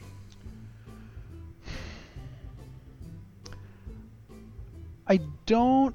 I really don't like the adjective lazy when applied to design, um, or or just dev work in general.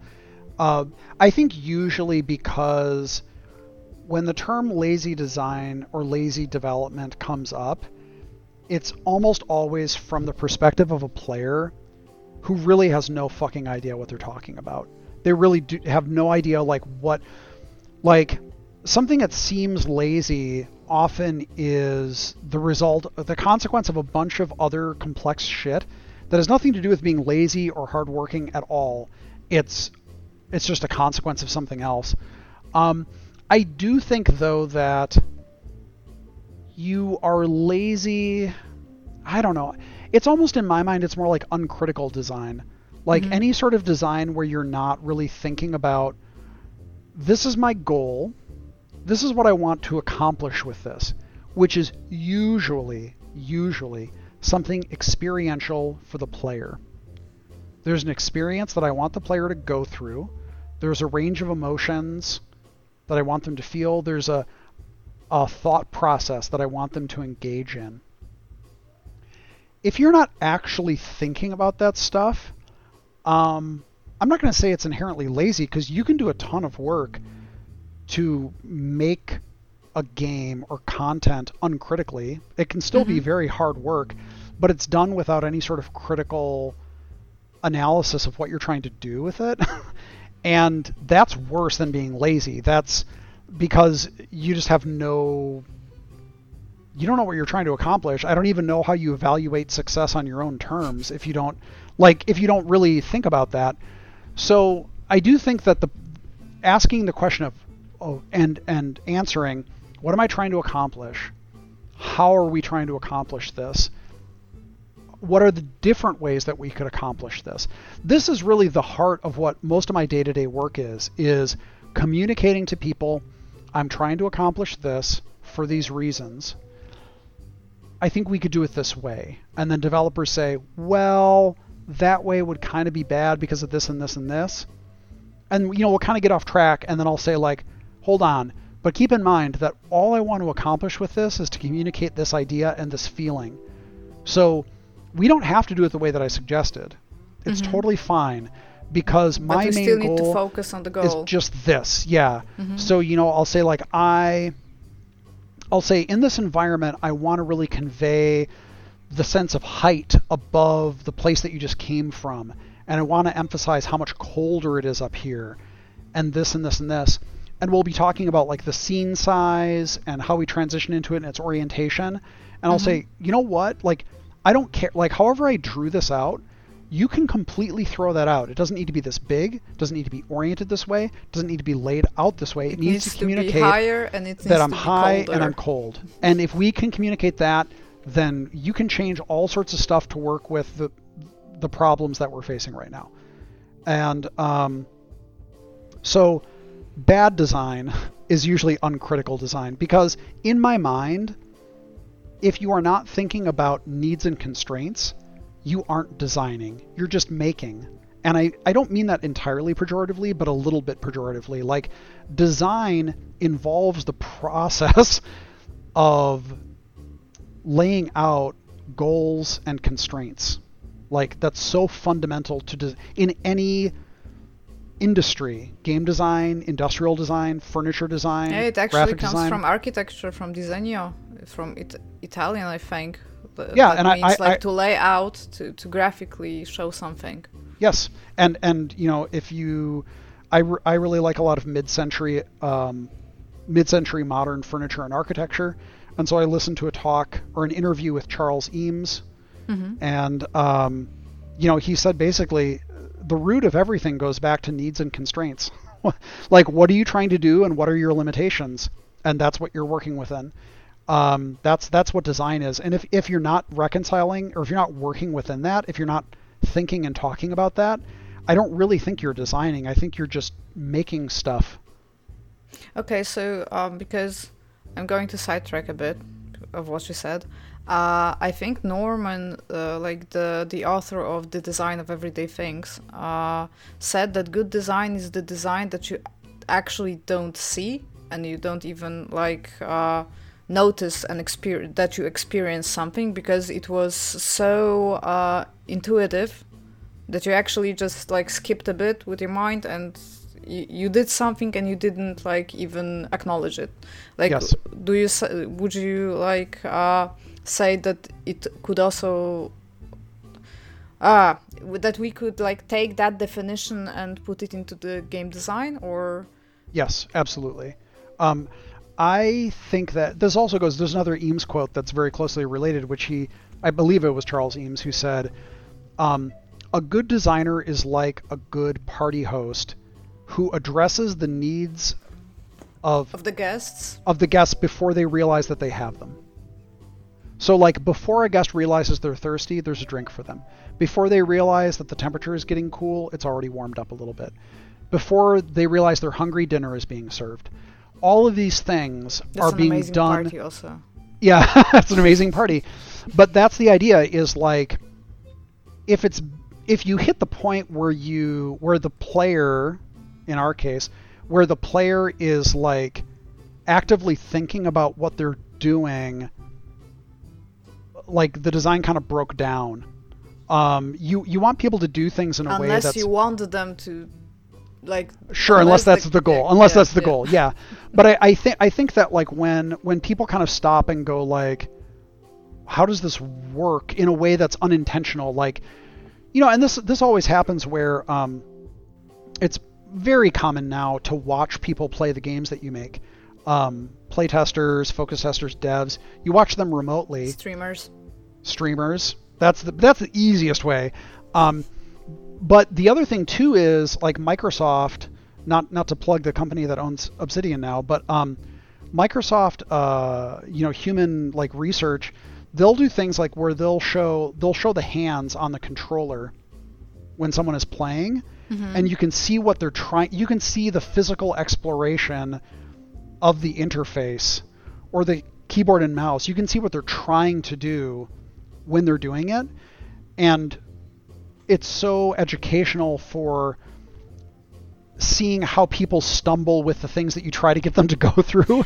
I, I've actually read that it would uh, be awesome if each gaming company actually recorded the faces of the testers as well, because each Yes. time they frown, each time they say something under their breath or make a face, it's way more information that Yes. you can see on the screen or even on their hands. And I Yeah, find, my- it- find this fascinating. yeah, Microsoft has um, what they're obviously the game, their face, their hands, and then they also have a controller diagram that actually lights up so you can see not just what it looks like they're doing, but what they're actually doing. Um, which I think is just incredible. It, it gives you such a, a wide range of information. But I think going back to your original question, um, this idea of invisible design, it's really like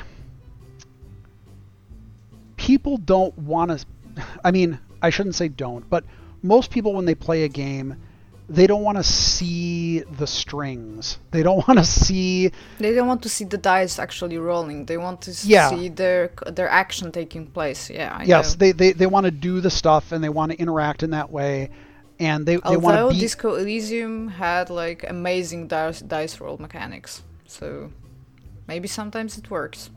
I'll disagree on that. Um, no, I mean I've I've said this real explicitly before. Like Disco Elysium is an incredible game. should be used as a new standard for how reactive dialogue can work in games. I really do not like the dice mechanic. um, You even don't, don't- like the sound?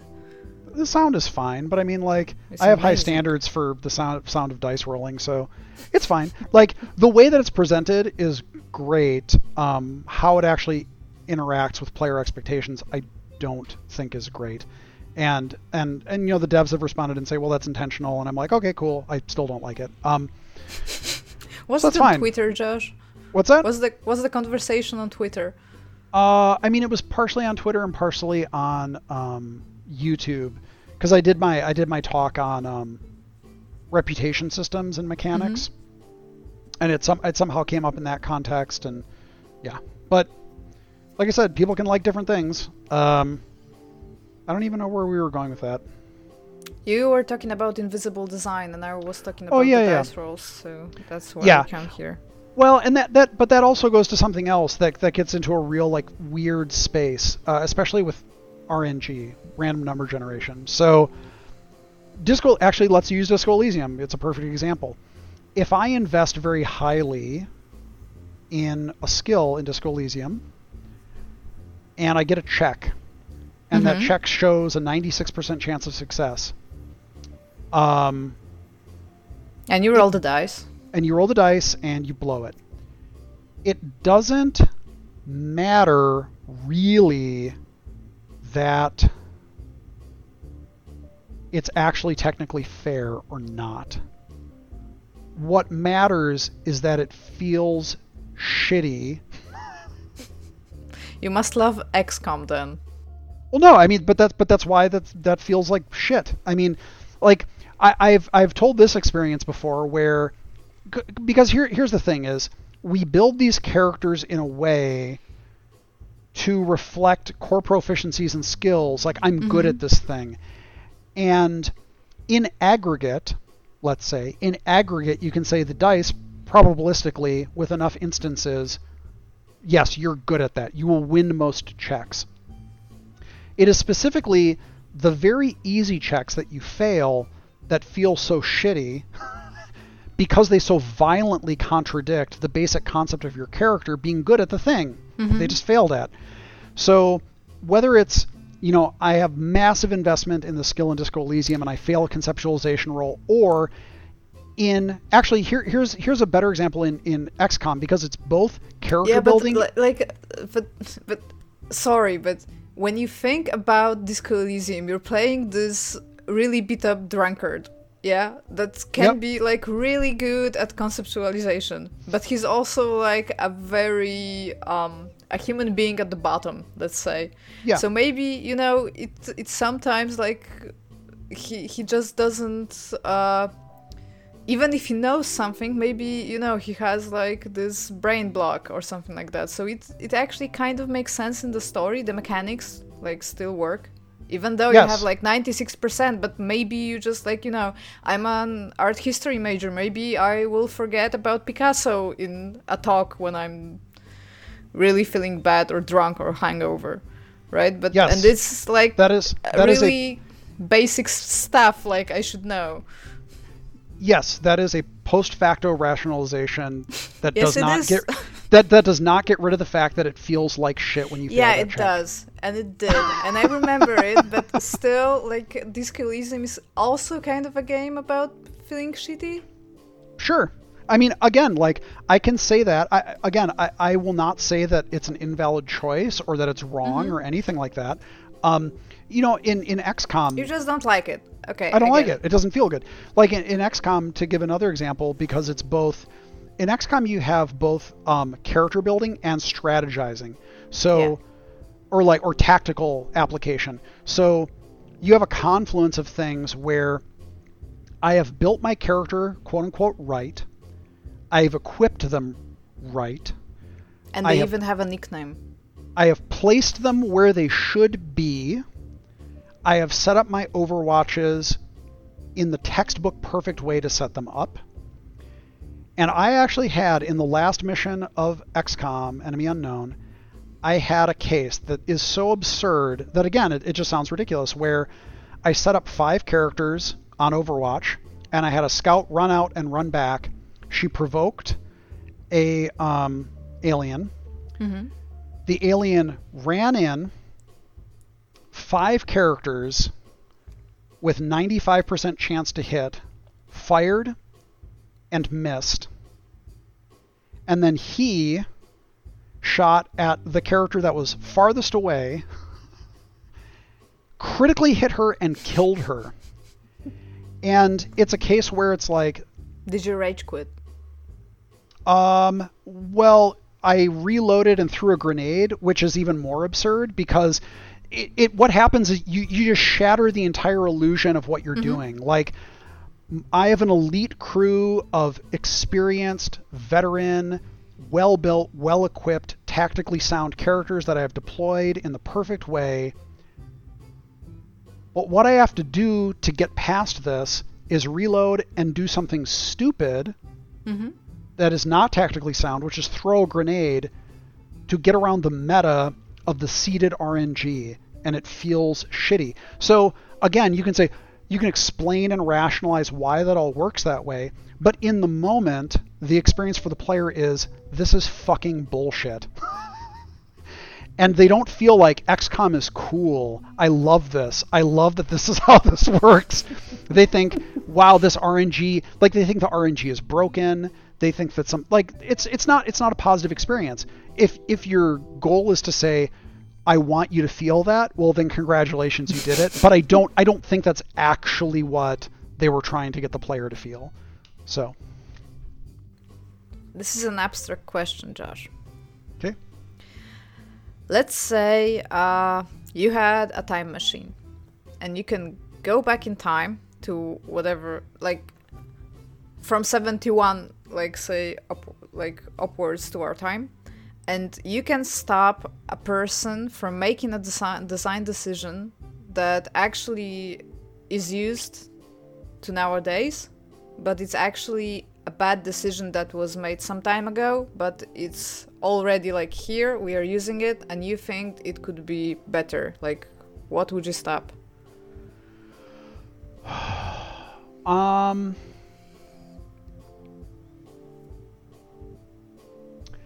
You know, I don't think that it's that big of a deal anymore, but if I could somehow, and I don't even know where I could find the inception point. Jeez.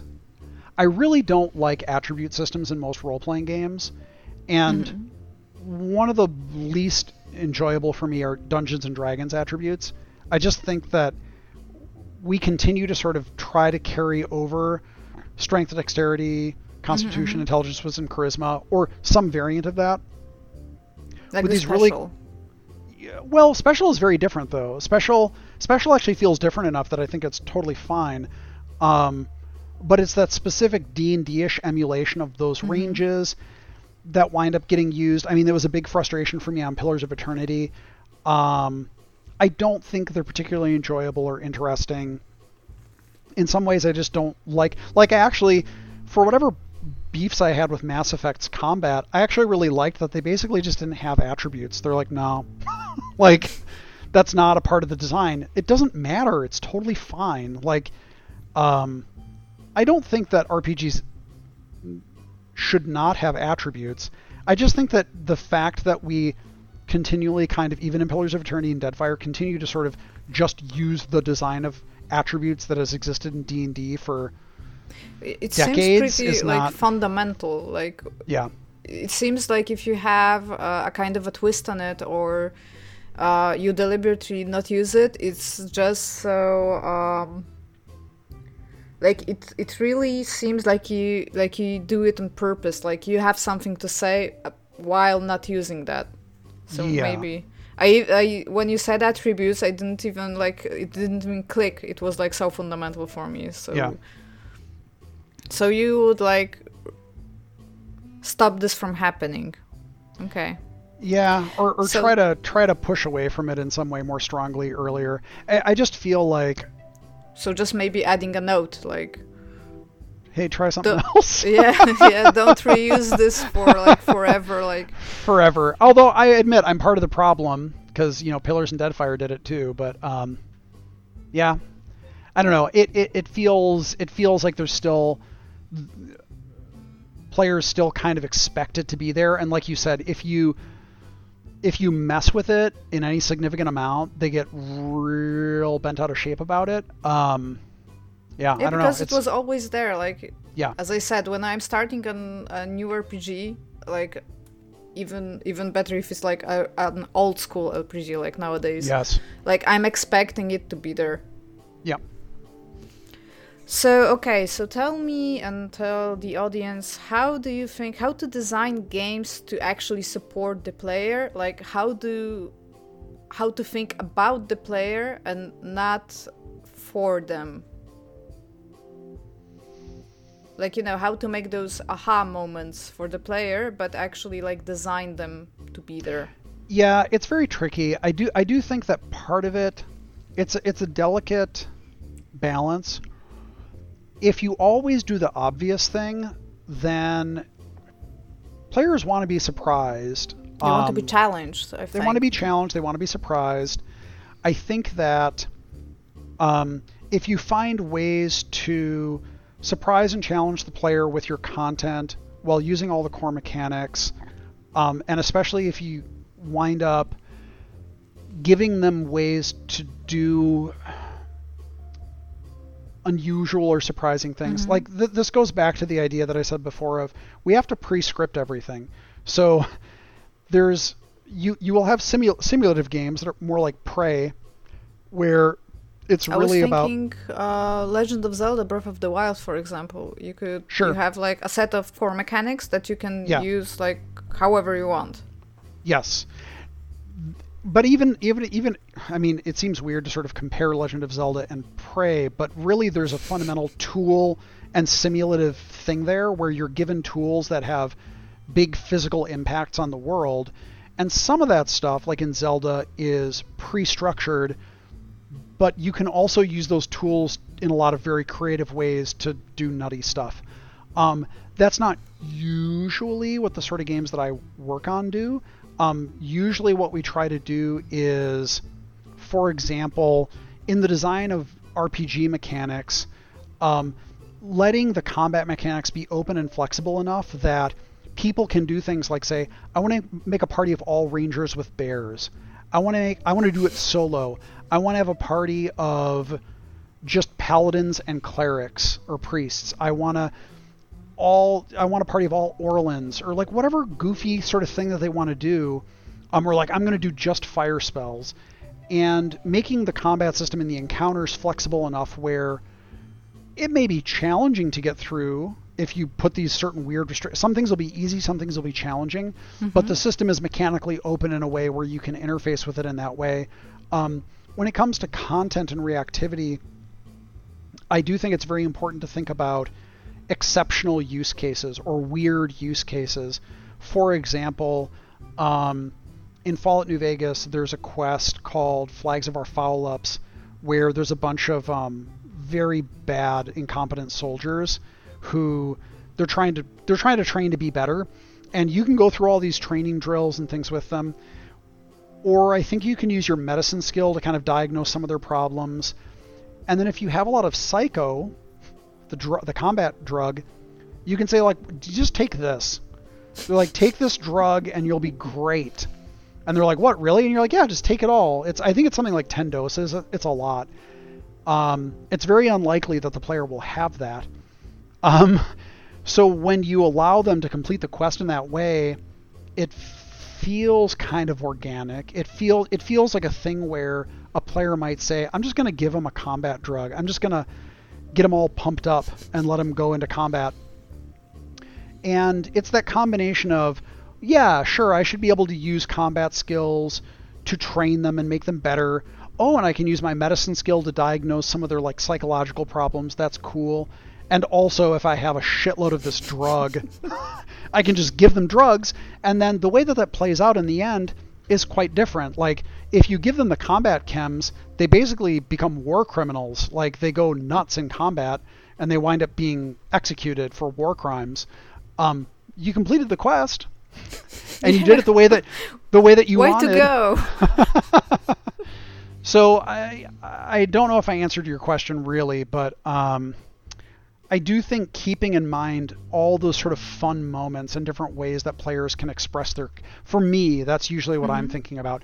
I do also I would also say even though it's not simulative, the way that Fallout New Vegas's quest main quest is designed is designed for players to do things out of order if they want. So you can follow the quest from Goodsprings down to Primm and then around to Nipton and up to Novac and then up to Boulder City and then to the Strip.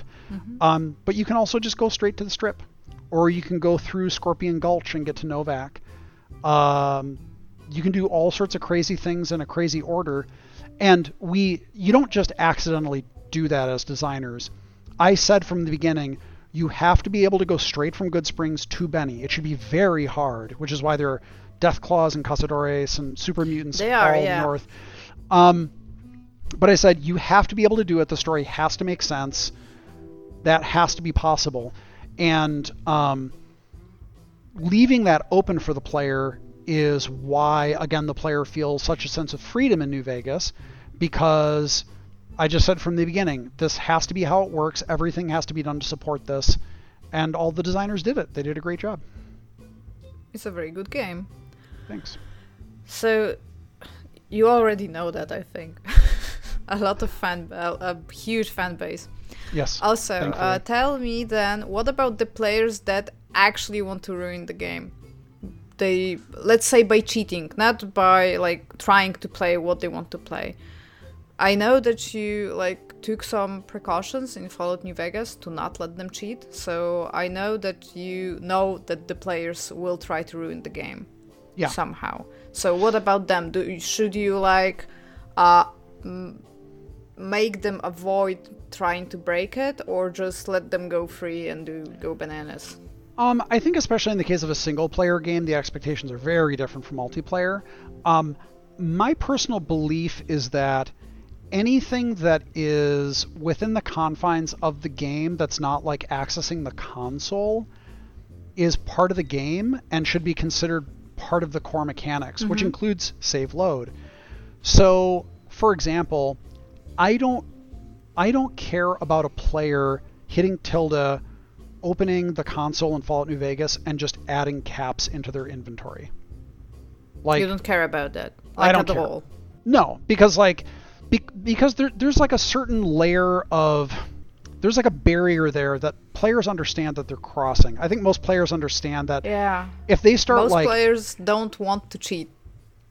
I think they understand that when they're editing data files or if they're accessing the console, that they are they've like crossed a line that is kind of meta. Like they're no even the console when the console comes down, it's like a window has been lowered or raised over the game for them to like screw around and they understand that they've taken a step out of it.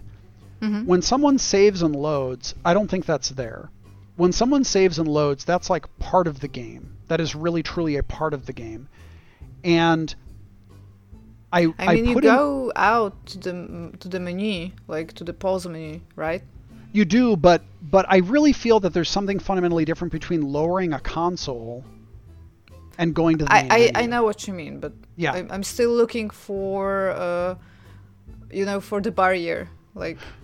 I mean, I, but I, but I, but continue. Sorry. Yeah, I, I think that is. I, I think it's when you start accessing tools outside of the context. I really feel that the console breaks it. Um, anyway.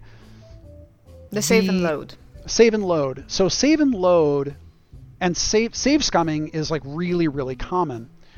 So I'm not going to get mad at players for save scumming because we designed the game that lets them save scum.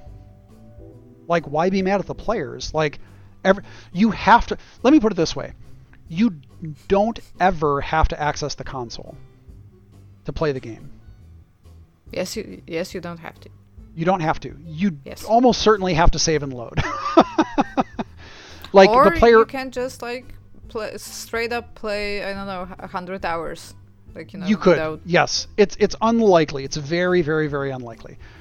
Um, so with gambling in the casinos, because it's randomized, save scumming is the immediate instinct that everybody has, right? They're like, Yeah. You you I'm play play- some caps, you, you lose them, so you just load. So Yes, you save and- before and then you load. how do how do I win the game? And in the case of roulette um, or slots, it's brainless. Like there's no, it's just it's just random. Yeah. It's just random. So blackjack, there is strategy there, but like with those other two games, it's nothing. Which, you know, they were put in there because they were simple. They didn't require AI. You just roll. So that being said, though, I was like, well, the only way to do better at the game is just to try it again. And if you can reload your game, then that's a better way to do it. So I put in the the anti-cheating measure, which just said like it's like 45 seconds or something like that. And a patient player can still do it, but I don't care at that point. If a player really wants to wait a minute between each attempt, okay, that's fine. I don't think most people do. I think most people want to just be like yippity doo and like roll it, and they're like, "Hey, I won. Hey, I yes, lost." that's the sound I'm making That's the I sound that they make. um, and and so uh, I don't really care about single player cheating, but I do think that um, the thrill of a randomized game like that goes way down when it becomes uh, about saving and loading because it just it feels I don't know it just feels crummy. So I don't care about a person just adding caps directly into their inventory, um, but for a person to feel the sort of tension and the thrill of a roulette and not just save load, that's why there's that buffer there, is so that they're like, oh, okay, like save scumming is not really super effective or fun or time efficient. It's certainly not time efficient. So if I want to if I want to play the game, then I'm just going to play the game. If I want more caps, you can just add caps directly in your inventory if you want. Okay, so, So- you're so you are not uh, like for uh, making the single player game as bulletproof as possible, so the player No, doesn't. there's no there's no point. There's no point. So let just let them have fun. just let them have saying. fun. But Okay. but again, I, I guess that's what it kind of comes down to is like with save scumming. Save scumming isn't it's never fun, but it's effective. It is. And rolling, seeing a roulette wheel spin, and seeing the ball bounce around is fun. Like that is actually an enjoyable thing. Like I don't like gambling, but I like watching. I like watching a slot machine. I like watching a roulette wheel. It's You exciting. like uh, looking at things that spin around. it's fun. Sure, they're flashing, they're colorful. Where well, will they're it land? designed to, to, to be like that, you know. Yes, of because course. when you put your money in, they do that, and that's fun. Yes. So I would rather have people keep the tension and the focus on the spectacle that's designed to do that rather than save load, try it again, look away. Did I win? No. Save load, try it again. It it we again, we're going for something experiential. I mean, th- this all comes back to this idea of we're creating experiences for people. The experience of gambling at roulette, if it turns into looking at save load screens, that's Yeah, not the not there anymore, experience yeah. that we try to create for the player. So, yeah, like I don't care about people cheating, but I do I do think that if you can not in a means of being punitive, if you can incentivize people to experience the content, you know, in the way that is most enjoyable and creates the experience that you want, then try to do that. So I don't think it's as about anti-cheating as much as just, um, you know, it, it goes back to that XCOM thing. Like, I want to set up my perfect line of guys and have the perfect Overwatch thing go off. I don't want to load my game and then throw a grenade to reset the RNG. Like that just feels goofy. That's not the ex- That feels yeah, dirty. it feels dirty and weird and like it it doesn't feel like my party is a bunch of highly trained tactical badasses. It feels like I'm it feels like I'm meta because that's what I'm doing. I'm metagaming the system because I can't get the results that I want. It also actually sounds like uh, at the beginning of an action movie. Like you have like an alien going through a line of five highly skilled people, and all of them miss. Yeah. That's kind Like, of a cool all right. sequence. Yep. Uh, okay, so please share with us a design decision that you yourself made are really proud of. That I'm very proud of. Um, very proud of. I actually have here most proud of, but let's say you are Most proud, proud of. of. Ooh. Um, I do think there's a high level decision I made on Fallout New Vegas to remove all perks that granted skill bonuses. Um, which might sound like pretty mild, but there was a significant number of perks in Fallout 3 that just granted bonuses to skills. And I said, nope, like, I want to redesign, I want to take all these out, and I want to design only perks that give benefits that are orthogonal to the skills themselves, or that they overlap multiple things. And I think it makes the process of selecting perks more enjoyable and meaningful because if I like buy skill points and then I buy a perk that basically just grants me more skill points, that doesn't feel that interesting. Um, if I buy if I buy skill up and then I get a per and I buy my barter up and then I get a perk that makes all things that weigh less than two pounds have their weight. Whoa. Like now I can carry like so many more little teeny things. Or if I buy a perk that makes the weight of all weapons over 10 pounds cut in half, whoa. Now it can Cool. be an like armory. now I can be carry like human I can carry all the missile launchers and crazy shit like that. Um so yeah, like I I feel like that was you know, at first people were like, "Whoa, you're cutting perks, like you're taking stuff out of the game." And there were some people that were like, "You can't just remove stuff." And I'm like, "Well, is it really does it really feel good to pick those things? I don't think that it does." So, I think it's totally fine to remove them as long as we put in stuff that players say like, "Oh yeah, like cool, like my my character feels actually different for having taken this." rather than just like okay i have more skill points or even something where it seems like there's a lot of overlap like cowboy or grunt where cowboy. Mm-hmm. It's like well it gives bonuses with lever actions revolvers dynamite and knives. And that covers the guns skill technically the explosive skill technically and the melee skill. But not all of them. It covers a subset of themed mm-hmm. and it and and this is why I think I really like those perks in the end because you start role playing. I'm a cowboy, Yeah, it's Like- it's actually sounds really role play when you pick them. and and like when you look at the Pip-Boy or um or the Vault Boy, uh, Brian Menze did a great job of of capturing the spirit of it, and um. It, it reinforces the fantasy you have. Yeah, I'm a wa- I'm a wasteland cowboy, and I throw dynamite and I shoot my lever action rifle and I wear a cowboy hat. I mean, and that's that's why we put other stuff like that in the game so that you can dress yourself to match the. You know, some people will disparagingly say that it's sort of like dress up, dress up Dolly or whatever, and it's like, well, the visual appearance of your character helps to reinforce the, the mechanical concept and vice versa, and like they Those go guys together. have never like played uh, LARPs. Like, maybe never. but yeah it's I, I I think that they, they work together and it's it's it's cool when the visualization of your character matches the concept and also the mechanical stuff and it all works together it just it, it's a good feeling I actually, uh, when I was playing New Vegas, I, I loved Boone so much that I, I had like whole my whole outfit was his outfit actually. wow And I actually that's, that's have a deep the the beret like in, in real life. So yeah, that Wow. was. I I cannot and I actually cannot understand people that tell you like dressing up in RPGs isn't like meaningful in any way. It's really meaningful. Sorry. Yeah. Sorry for sharing. no you can share whatever you want your show uh, I know that you did the game like way before. Uh, that you have yeah, that you had like a really short time to finish. Yep. And I'm talking about Icewind Dale 2. yep How long did did like the the process of making this game take?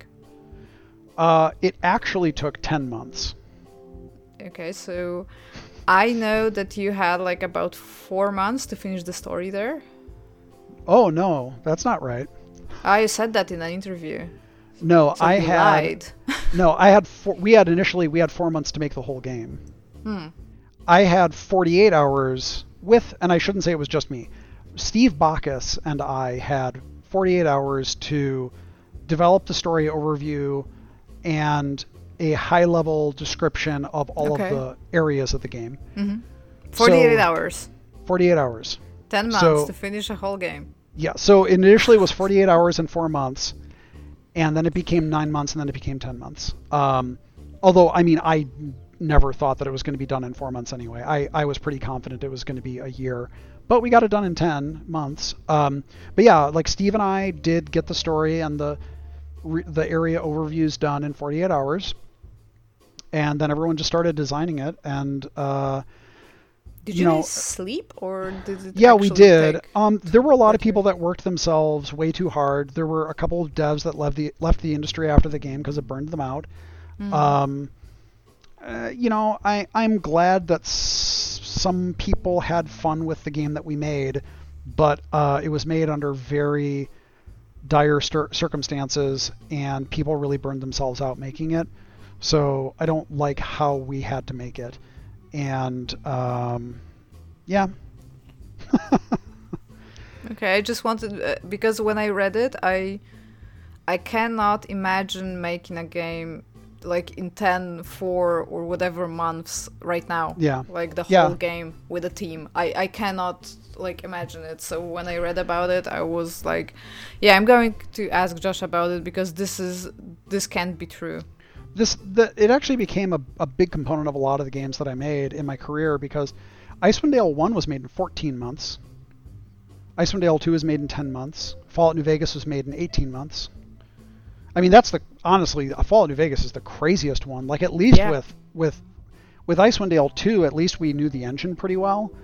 Um, with Fallout New Vegas, we, we didn't know that engine at all. Like I we really were just have a review copy of uh, of Las Vegas, uh, Las Vegas, New Vegas, and the thing is, it's not patched, so baby. yeah, it's it's amazing. It's amazing Rough what you can stuff. see. uh, okay, so let's discuss IPs. Uh, Tell me, like, if you could, if you had a chance to work on any IP ever existing, i- if it's like ongoing or if it's long dead or if it just had like one instance, what would you choose? Um, I wouldn't pick an existing IP. You would make a new one. Yeah, like I, uh, for almost my entire career, I've worked on other IPs, and that's fine and it's fun and it can be cool. But like, I lit- I literally just do not think in those terms anymore. I want to make specific games, and usually those Mhm. specific games are not attached to any IP. Either they're they could be the start of a new IP, or they could just be a standalone game. Um, but that's usually how I think about it. Like when I when I got into the industry, all I really wanted to do was make a Dungeons and Dragons game and a Fallout game.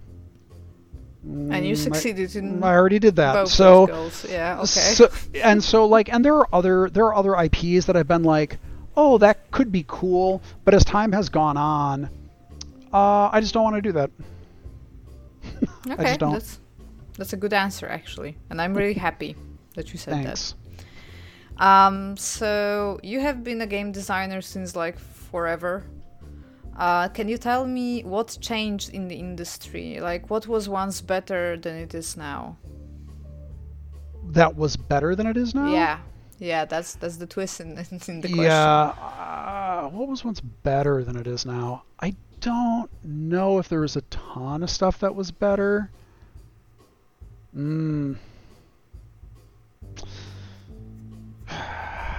Well, I guess I would say that maybe there was a little more room for a while, just for a short while. Mhm. There was a little more room to just kind of make stuff without everything being focus tested and without the budgets being blown through the roof. But that being said, that's come back in some ways. Like indie development, you can make games for much less than a million dollars. You know, like Yeah. it could be a single a single person can do that. Um, so, but there was a dark period, I want to say, like in the mid 2000s, where um, no publishers wanted to publish smaller games. No publishers wanted to publish niche games. Excuse me. Everyone wanted to do blockbusters. Everything That's why the indie and the middle like shelf games started coming out, right? Because there was there was no market for that before. Well, I mean that and digital distribution. Without yeah, digital also. distribution, it never ever would have happened. And good like uh, access to the internet and to good yes. internet at that. Of course. Um, I don't really think there was a lot back then that that that was better, to be honest. Um, okay, representation so... representation was way worse. Dealing with retailers was way worse. Like, man. not being able to patch some games after not release. being able to patch, like, uh, yeah, it's really really rough. Um, I think for the most part, I think for the most part, it's just better now. Okay, so tell us what changed, like what what's better now than it was before. Um, wider, a much wider range of games. I mean, this is also, I guess, uh, a double-edged sword. There are so many games. Like, it's unbelievable how many games are there are. like, every year on Steam, the number of games that come out is unbelievable. Like every day on Steam right now, there are yeah, like thousands of games com- coming out like every day, so you can't even have like a chance to know about them. I remember a time when I knew, like, when the indie scene was happening, like you know after Braid and stuff. Uh, each like this middle shelf game that came out, I knew about it. I I didn't play everyone. Uh, uh, like I didn't play each, but I knew that this game existed. What was it like? What was it, what what was like important in it? Right now, I don't have any idea, even like in my interests, like what was happening. When I go to Steam, each time I I see a new game I want to play, I don't have time for it. Yeah, yeah, it's a bummer. And what about it's... like developer and work wise? What's better now? Um developer and work wise, I crunch is better. It's hard to quantify that though. It's hard to quantify that because we have surveys about crunch, but even those surveys only quantify so much. Like, what does crunch mean to you? How long are you like all that sort of stuff? I think crunch is better. Um, I think that representation in general in development is better. Like, you have a wider range of ages you have wider range of gender, sexual orientation, ethnicity, nationality, um, perspectives, educational backgrounds, like all that stuff, I think is just better now. When I got into dev in 1999 at Black Isle, there were no female developers at Black Isle, period, in the whole company. Um, you know, there still aren't a ton in development, but it is much better than it was.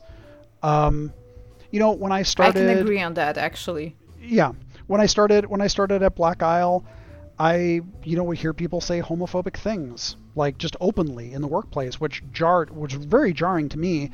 And I'm not I'm not the most courageous person, but even back then I said like you can't say shit like that. Like what are you what the fuck are you doing? Like it just seemed bizarre, but people were you know the workplace could be homophobic. Um, and I think overall that is much better. Um, you know, there's still we still have a long way to go in a lot of ways. Um, I really do think though that going back to the idea of so many games is that there are so many types of games now. Like I remember one of the things when um, uh, you know, I, I don't remember if it was Gone Home or Night in the probably Gone Home. Uh, which I should say, you know, friends of mine worked on that game, so I'm hardly unbiased. But people were really bent out of shape. They're like, you don't do anything in this game. You just walk around. Yeah, is this even the game? It's Dude. is it even a game? Here's my answer. Who fucking cares? Like, what do you care? You have thousands of games to play. You have like there there are so many games that you will never play because you could not you literally can't do it. I it's it's boggles my mind that anyone can be that upset that a game they don't like exists because we are flooded with games.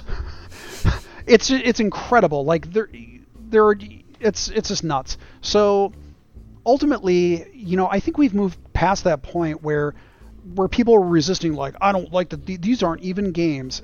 It doesn't matter. Like let it go. like every sometimes day. matter. It's something I, I can tell you like one context where it matters, and it's academics. Okay. When you have to like make a methodological point where you like draw the line from I'm focusing on games, so those things are not games, but Sure. those things are games. okay. Then it's it's kind of it's kind of hard, you know, to distinguish a game from a non-game. There's actually a quote I, I don't remember from whom. Like when you ask someone what's a game, it's kind of hard to describe. But you actually, when you play a game, you know you're playing a game. Sure. I I think well, and, and people even debate that, but from my perspective, as a person who is not in academia, um, and who makes them, like I don't care. I don't care, and I don't care to engage in conversations about it. Like, you know, I, I think most people don't engage in this shit anymore. But you know, back when the R games art, and I got asked in a few yes, interviews, there was like, a debate like that. I, I just remembered that there was actually a yeah debate it's, it's crazy that. and and and i got asked in a few interviews like what's your stance? And i said i do not give a shit. I was like You i don't care. You did not say that. You weren't that rude. yes i was. I said i don't Okay. care. I, I said i don't give a shit. It's completely irrelevant. I'm like what? I was like what does talking about it accomplish? Like does it make it more or less art? Like make the thing. I'm going to make the stuff that i want to make and some people will say this is art and other people won't. I don't care. It's fun. Like I, it's just what a waste of time to talk about it. And in the context of making games, um, again, there's an audience that I'm making a thing for. Are those people going to enjoy the experience of the thing that I've made? And are they going to be satisfied with it? That's the thing that I really care about. Past that, if they say it's a game or not, I don't fucking care. I, like I seriously do not care at all. I mean, I've worked on a bunch of games that very uh, it would be very weird I think if people were to say that something like Fallout New Vegas or Pillars of Eternity is not a game. But if they did, I would I would kind of laugh and be like, "All right, like I it's just like why even debate it? It doesn't matter.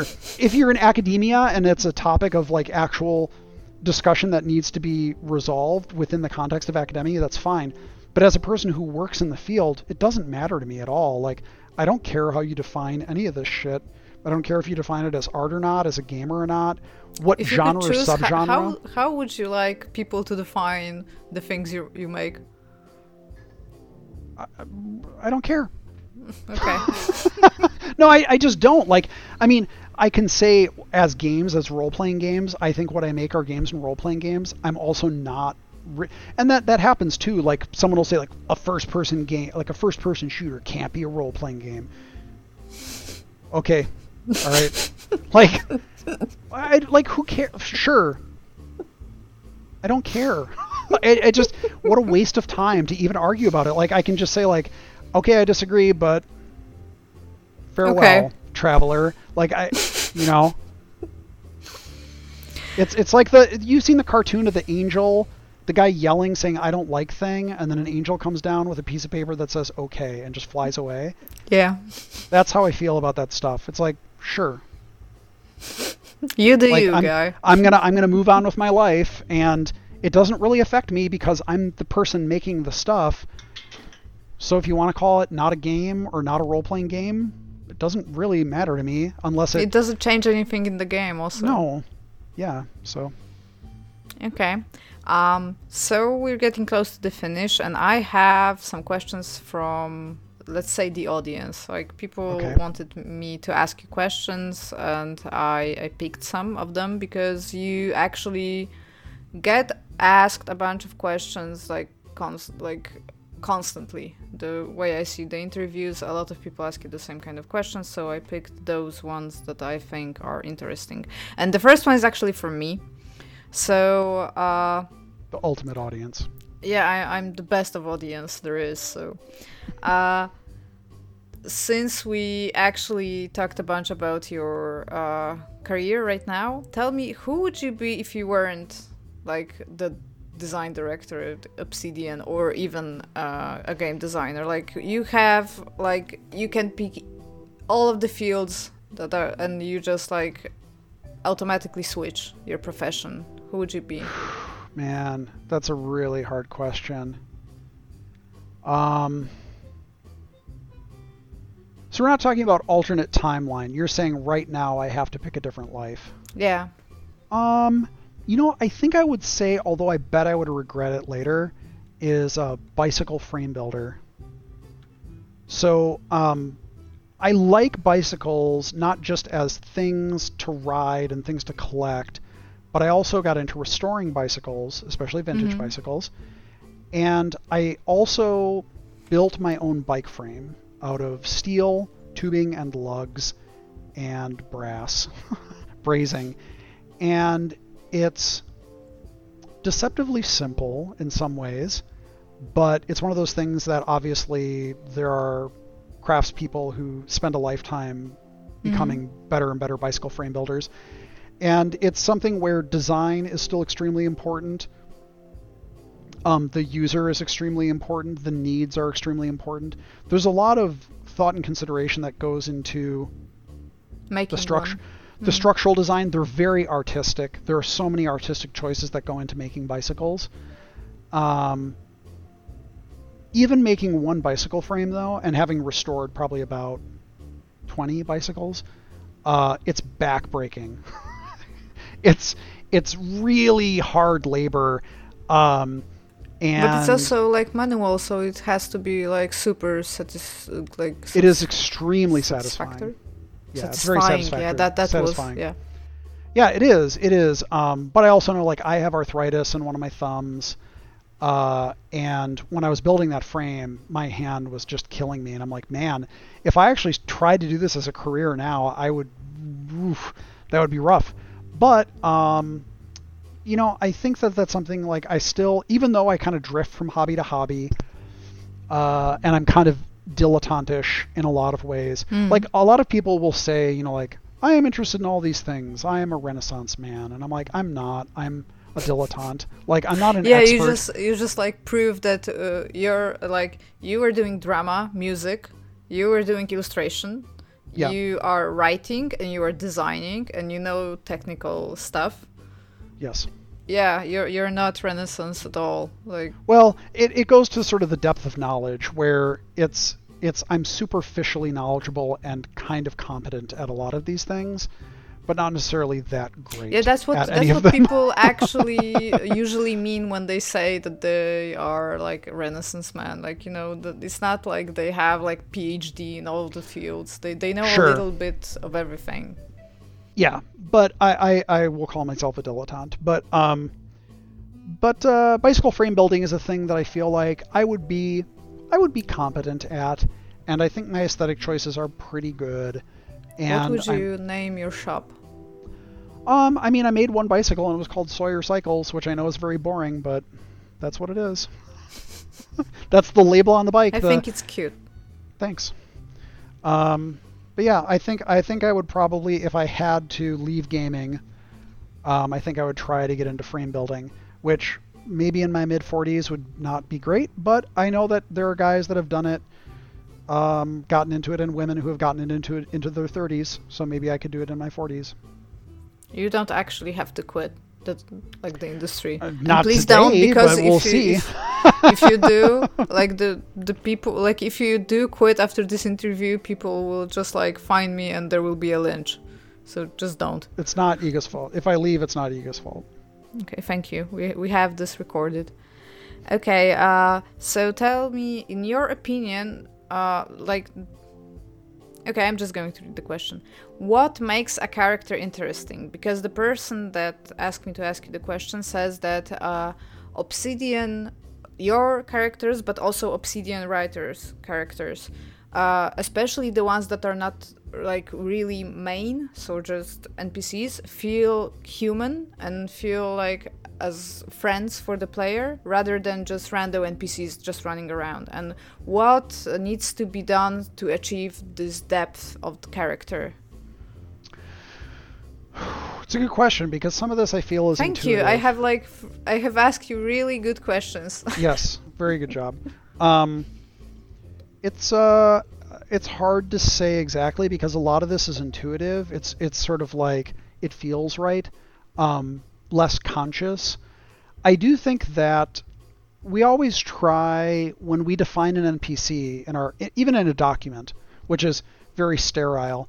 But usually, uh, what I ask for is keywords to describe the character. I'll ask for six keywords: greedy, boisterous. How would lecherous. you describe yourself? Let's not get into that right now. Okay. But um, but you know, six words to kind of capture The essence. Um, yeah. uh, the essence of the character. Now, depending on what game it is, how important they are, there might be other things that go along with that. So, for example, in Pillars and Deadfire, we do a lot of prose writing. So we write descriptive text about what the furrowing their brow, or gestures that they do with their hands, or you know whatever. Um, so I remember at one point in time, we had this character Dario in Deadfire that Carrie Patel was writing, and Carrie was my co-narrative lead. She she uh, did a ton of writing on Pillars One, and uh, she was my co-narrative lead on Deadfire. And Carrie was having some challenges developing the character. There were some technical challenges with the character because Dario ties into three quests, which is usually Mhm. not a great. Structurally, it creates a lot of problems and she was like, well, I'm having trouble kind of defining this character and I'm ha- finding the voice and, and this meaningful stuff.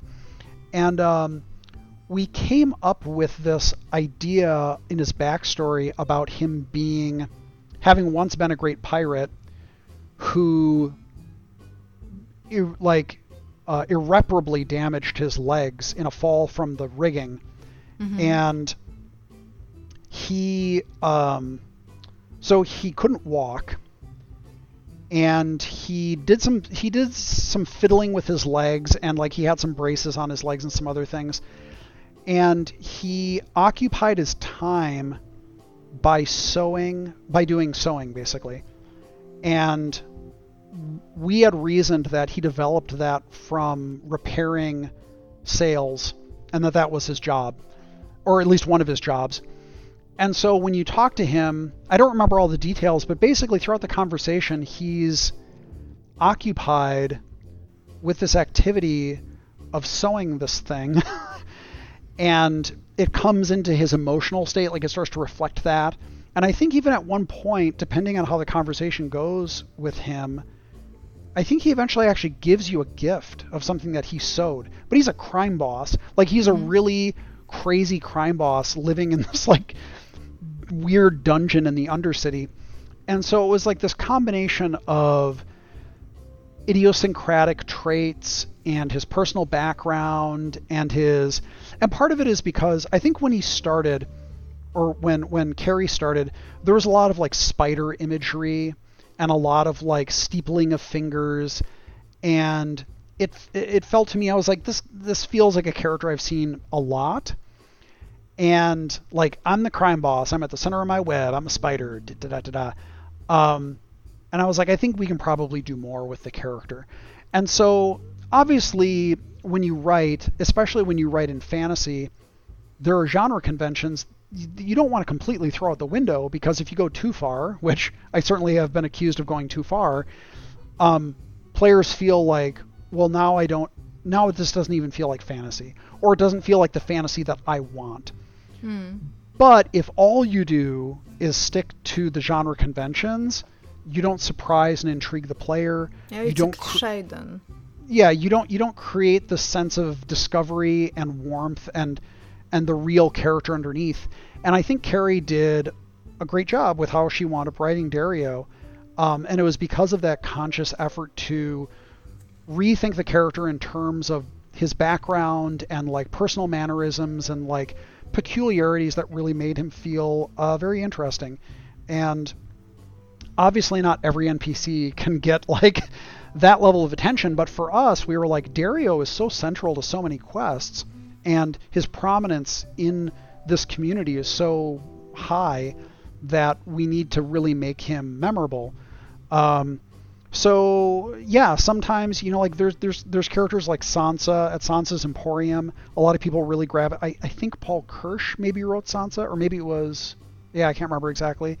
But um, you know, another really memorable, cute little character who has lots of little idiosync- little idiosyncratic things that they do that make them memorable. And obviously, if you take it too far, they become caricatures and ridiculous. Mm-hmm. But if you do it a little bit and make them colorful and memorable, then they're just a cool character that you remember.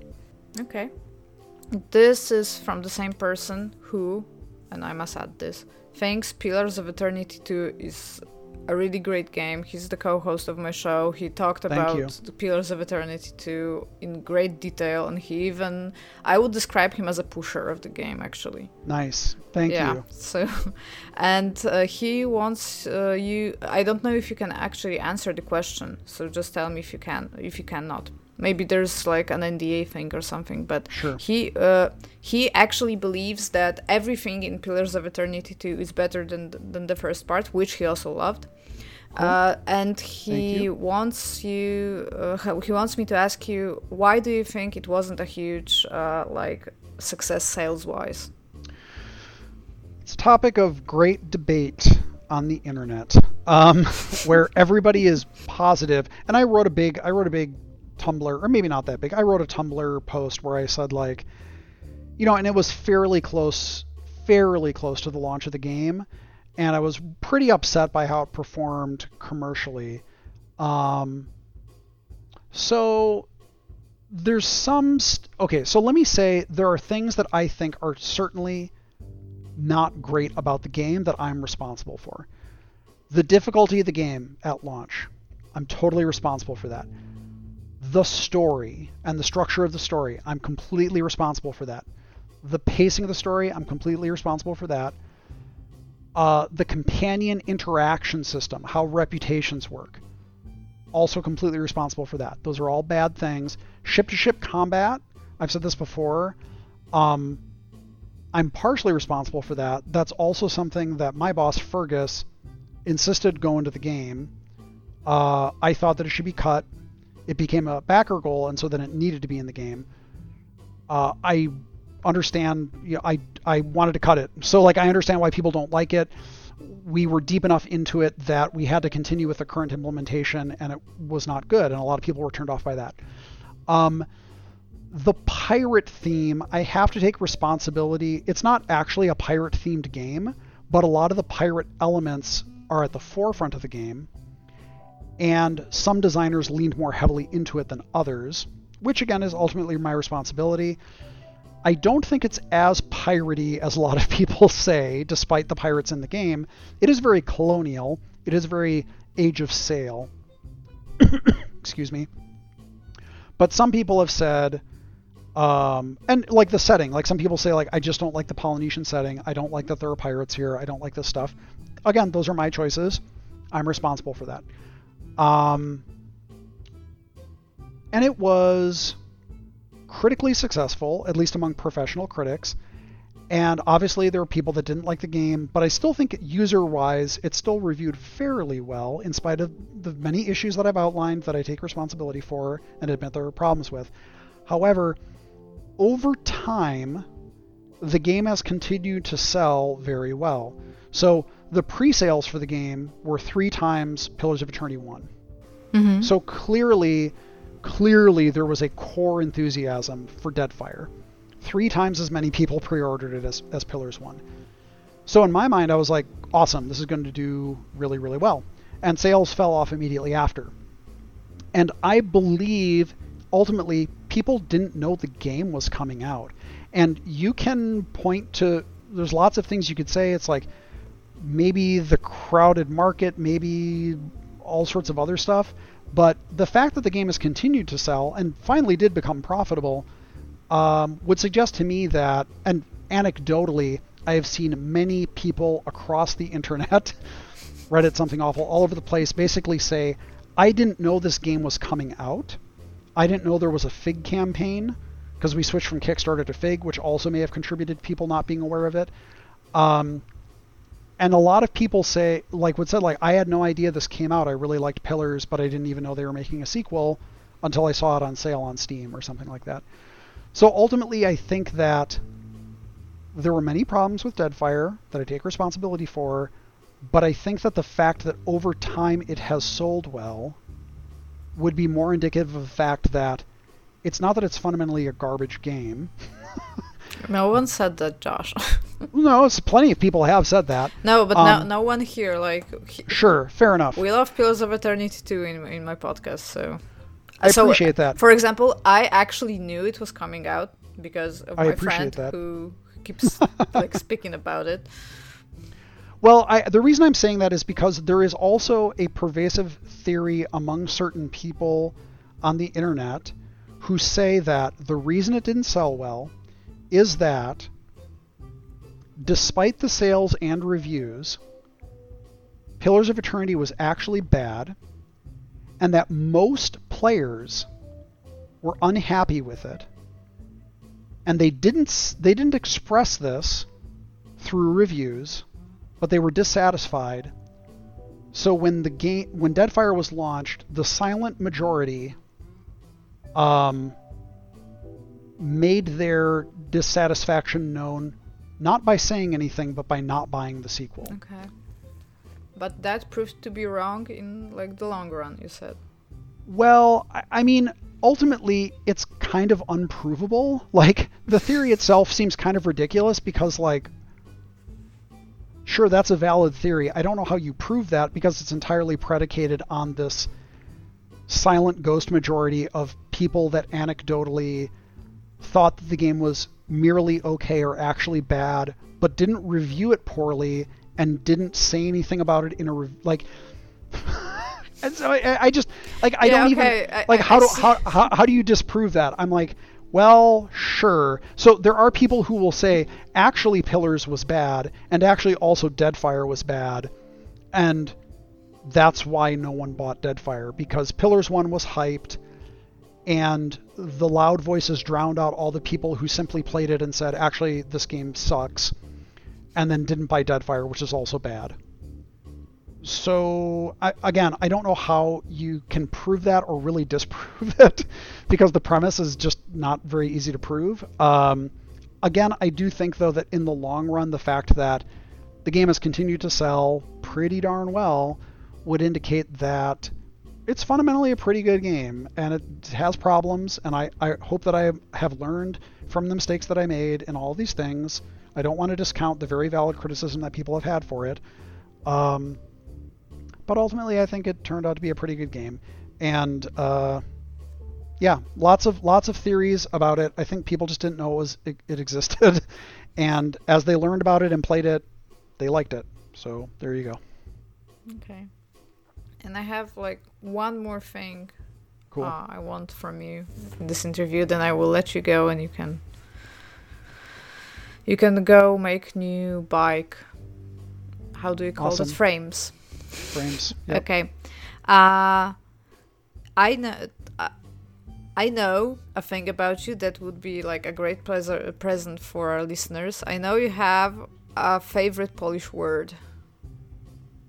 And would you yes. like to share it or would you like to keep it a secret? I can share it, but the thing is, it's my favorite Polish word pronounced wrong. Zupi which is not how it's pronounced. No, it's pronounced Zuppe. Zuppe, but which I, I think it's like Deutsch. close enough. You know? What? Well, it, it, well, it's uh, in German, die Suppe. It's the same thing. So it's really the same word, spelled different, but it's spelled funny. Yeah. I like I like all I like all of the Polish words that end in y because they're funny to me. And in my mind they'll always be pronounced e at the end even yes, though I know that's and Mappy instead Mappy. of Zuppe and Mappe. Yeah, Map Mappy is another favorite. Um, I just like all those because it makes them cute. I want some. I want some some Zoopy. Let me look at the Mappy. It's just funny. So yeah, that's it. Yeah. Okay. Zoopy. So thank you, Josh. You spent thank like you. a while talking to me. So thank uh, you for yeah, that. I think that was uh, three hours ish almost. Uh, two and a half, more like. Two and but a half. Still pretty long, and Pretty I long. think I might transcribe that also, so it will be quite a long way Holy to go. moly! Yeah, but thank you, and uh, and I think we will talk maybe later soon. Of course. Or whatever, if you have time. So thank you again. Thank you.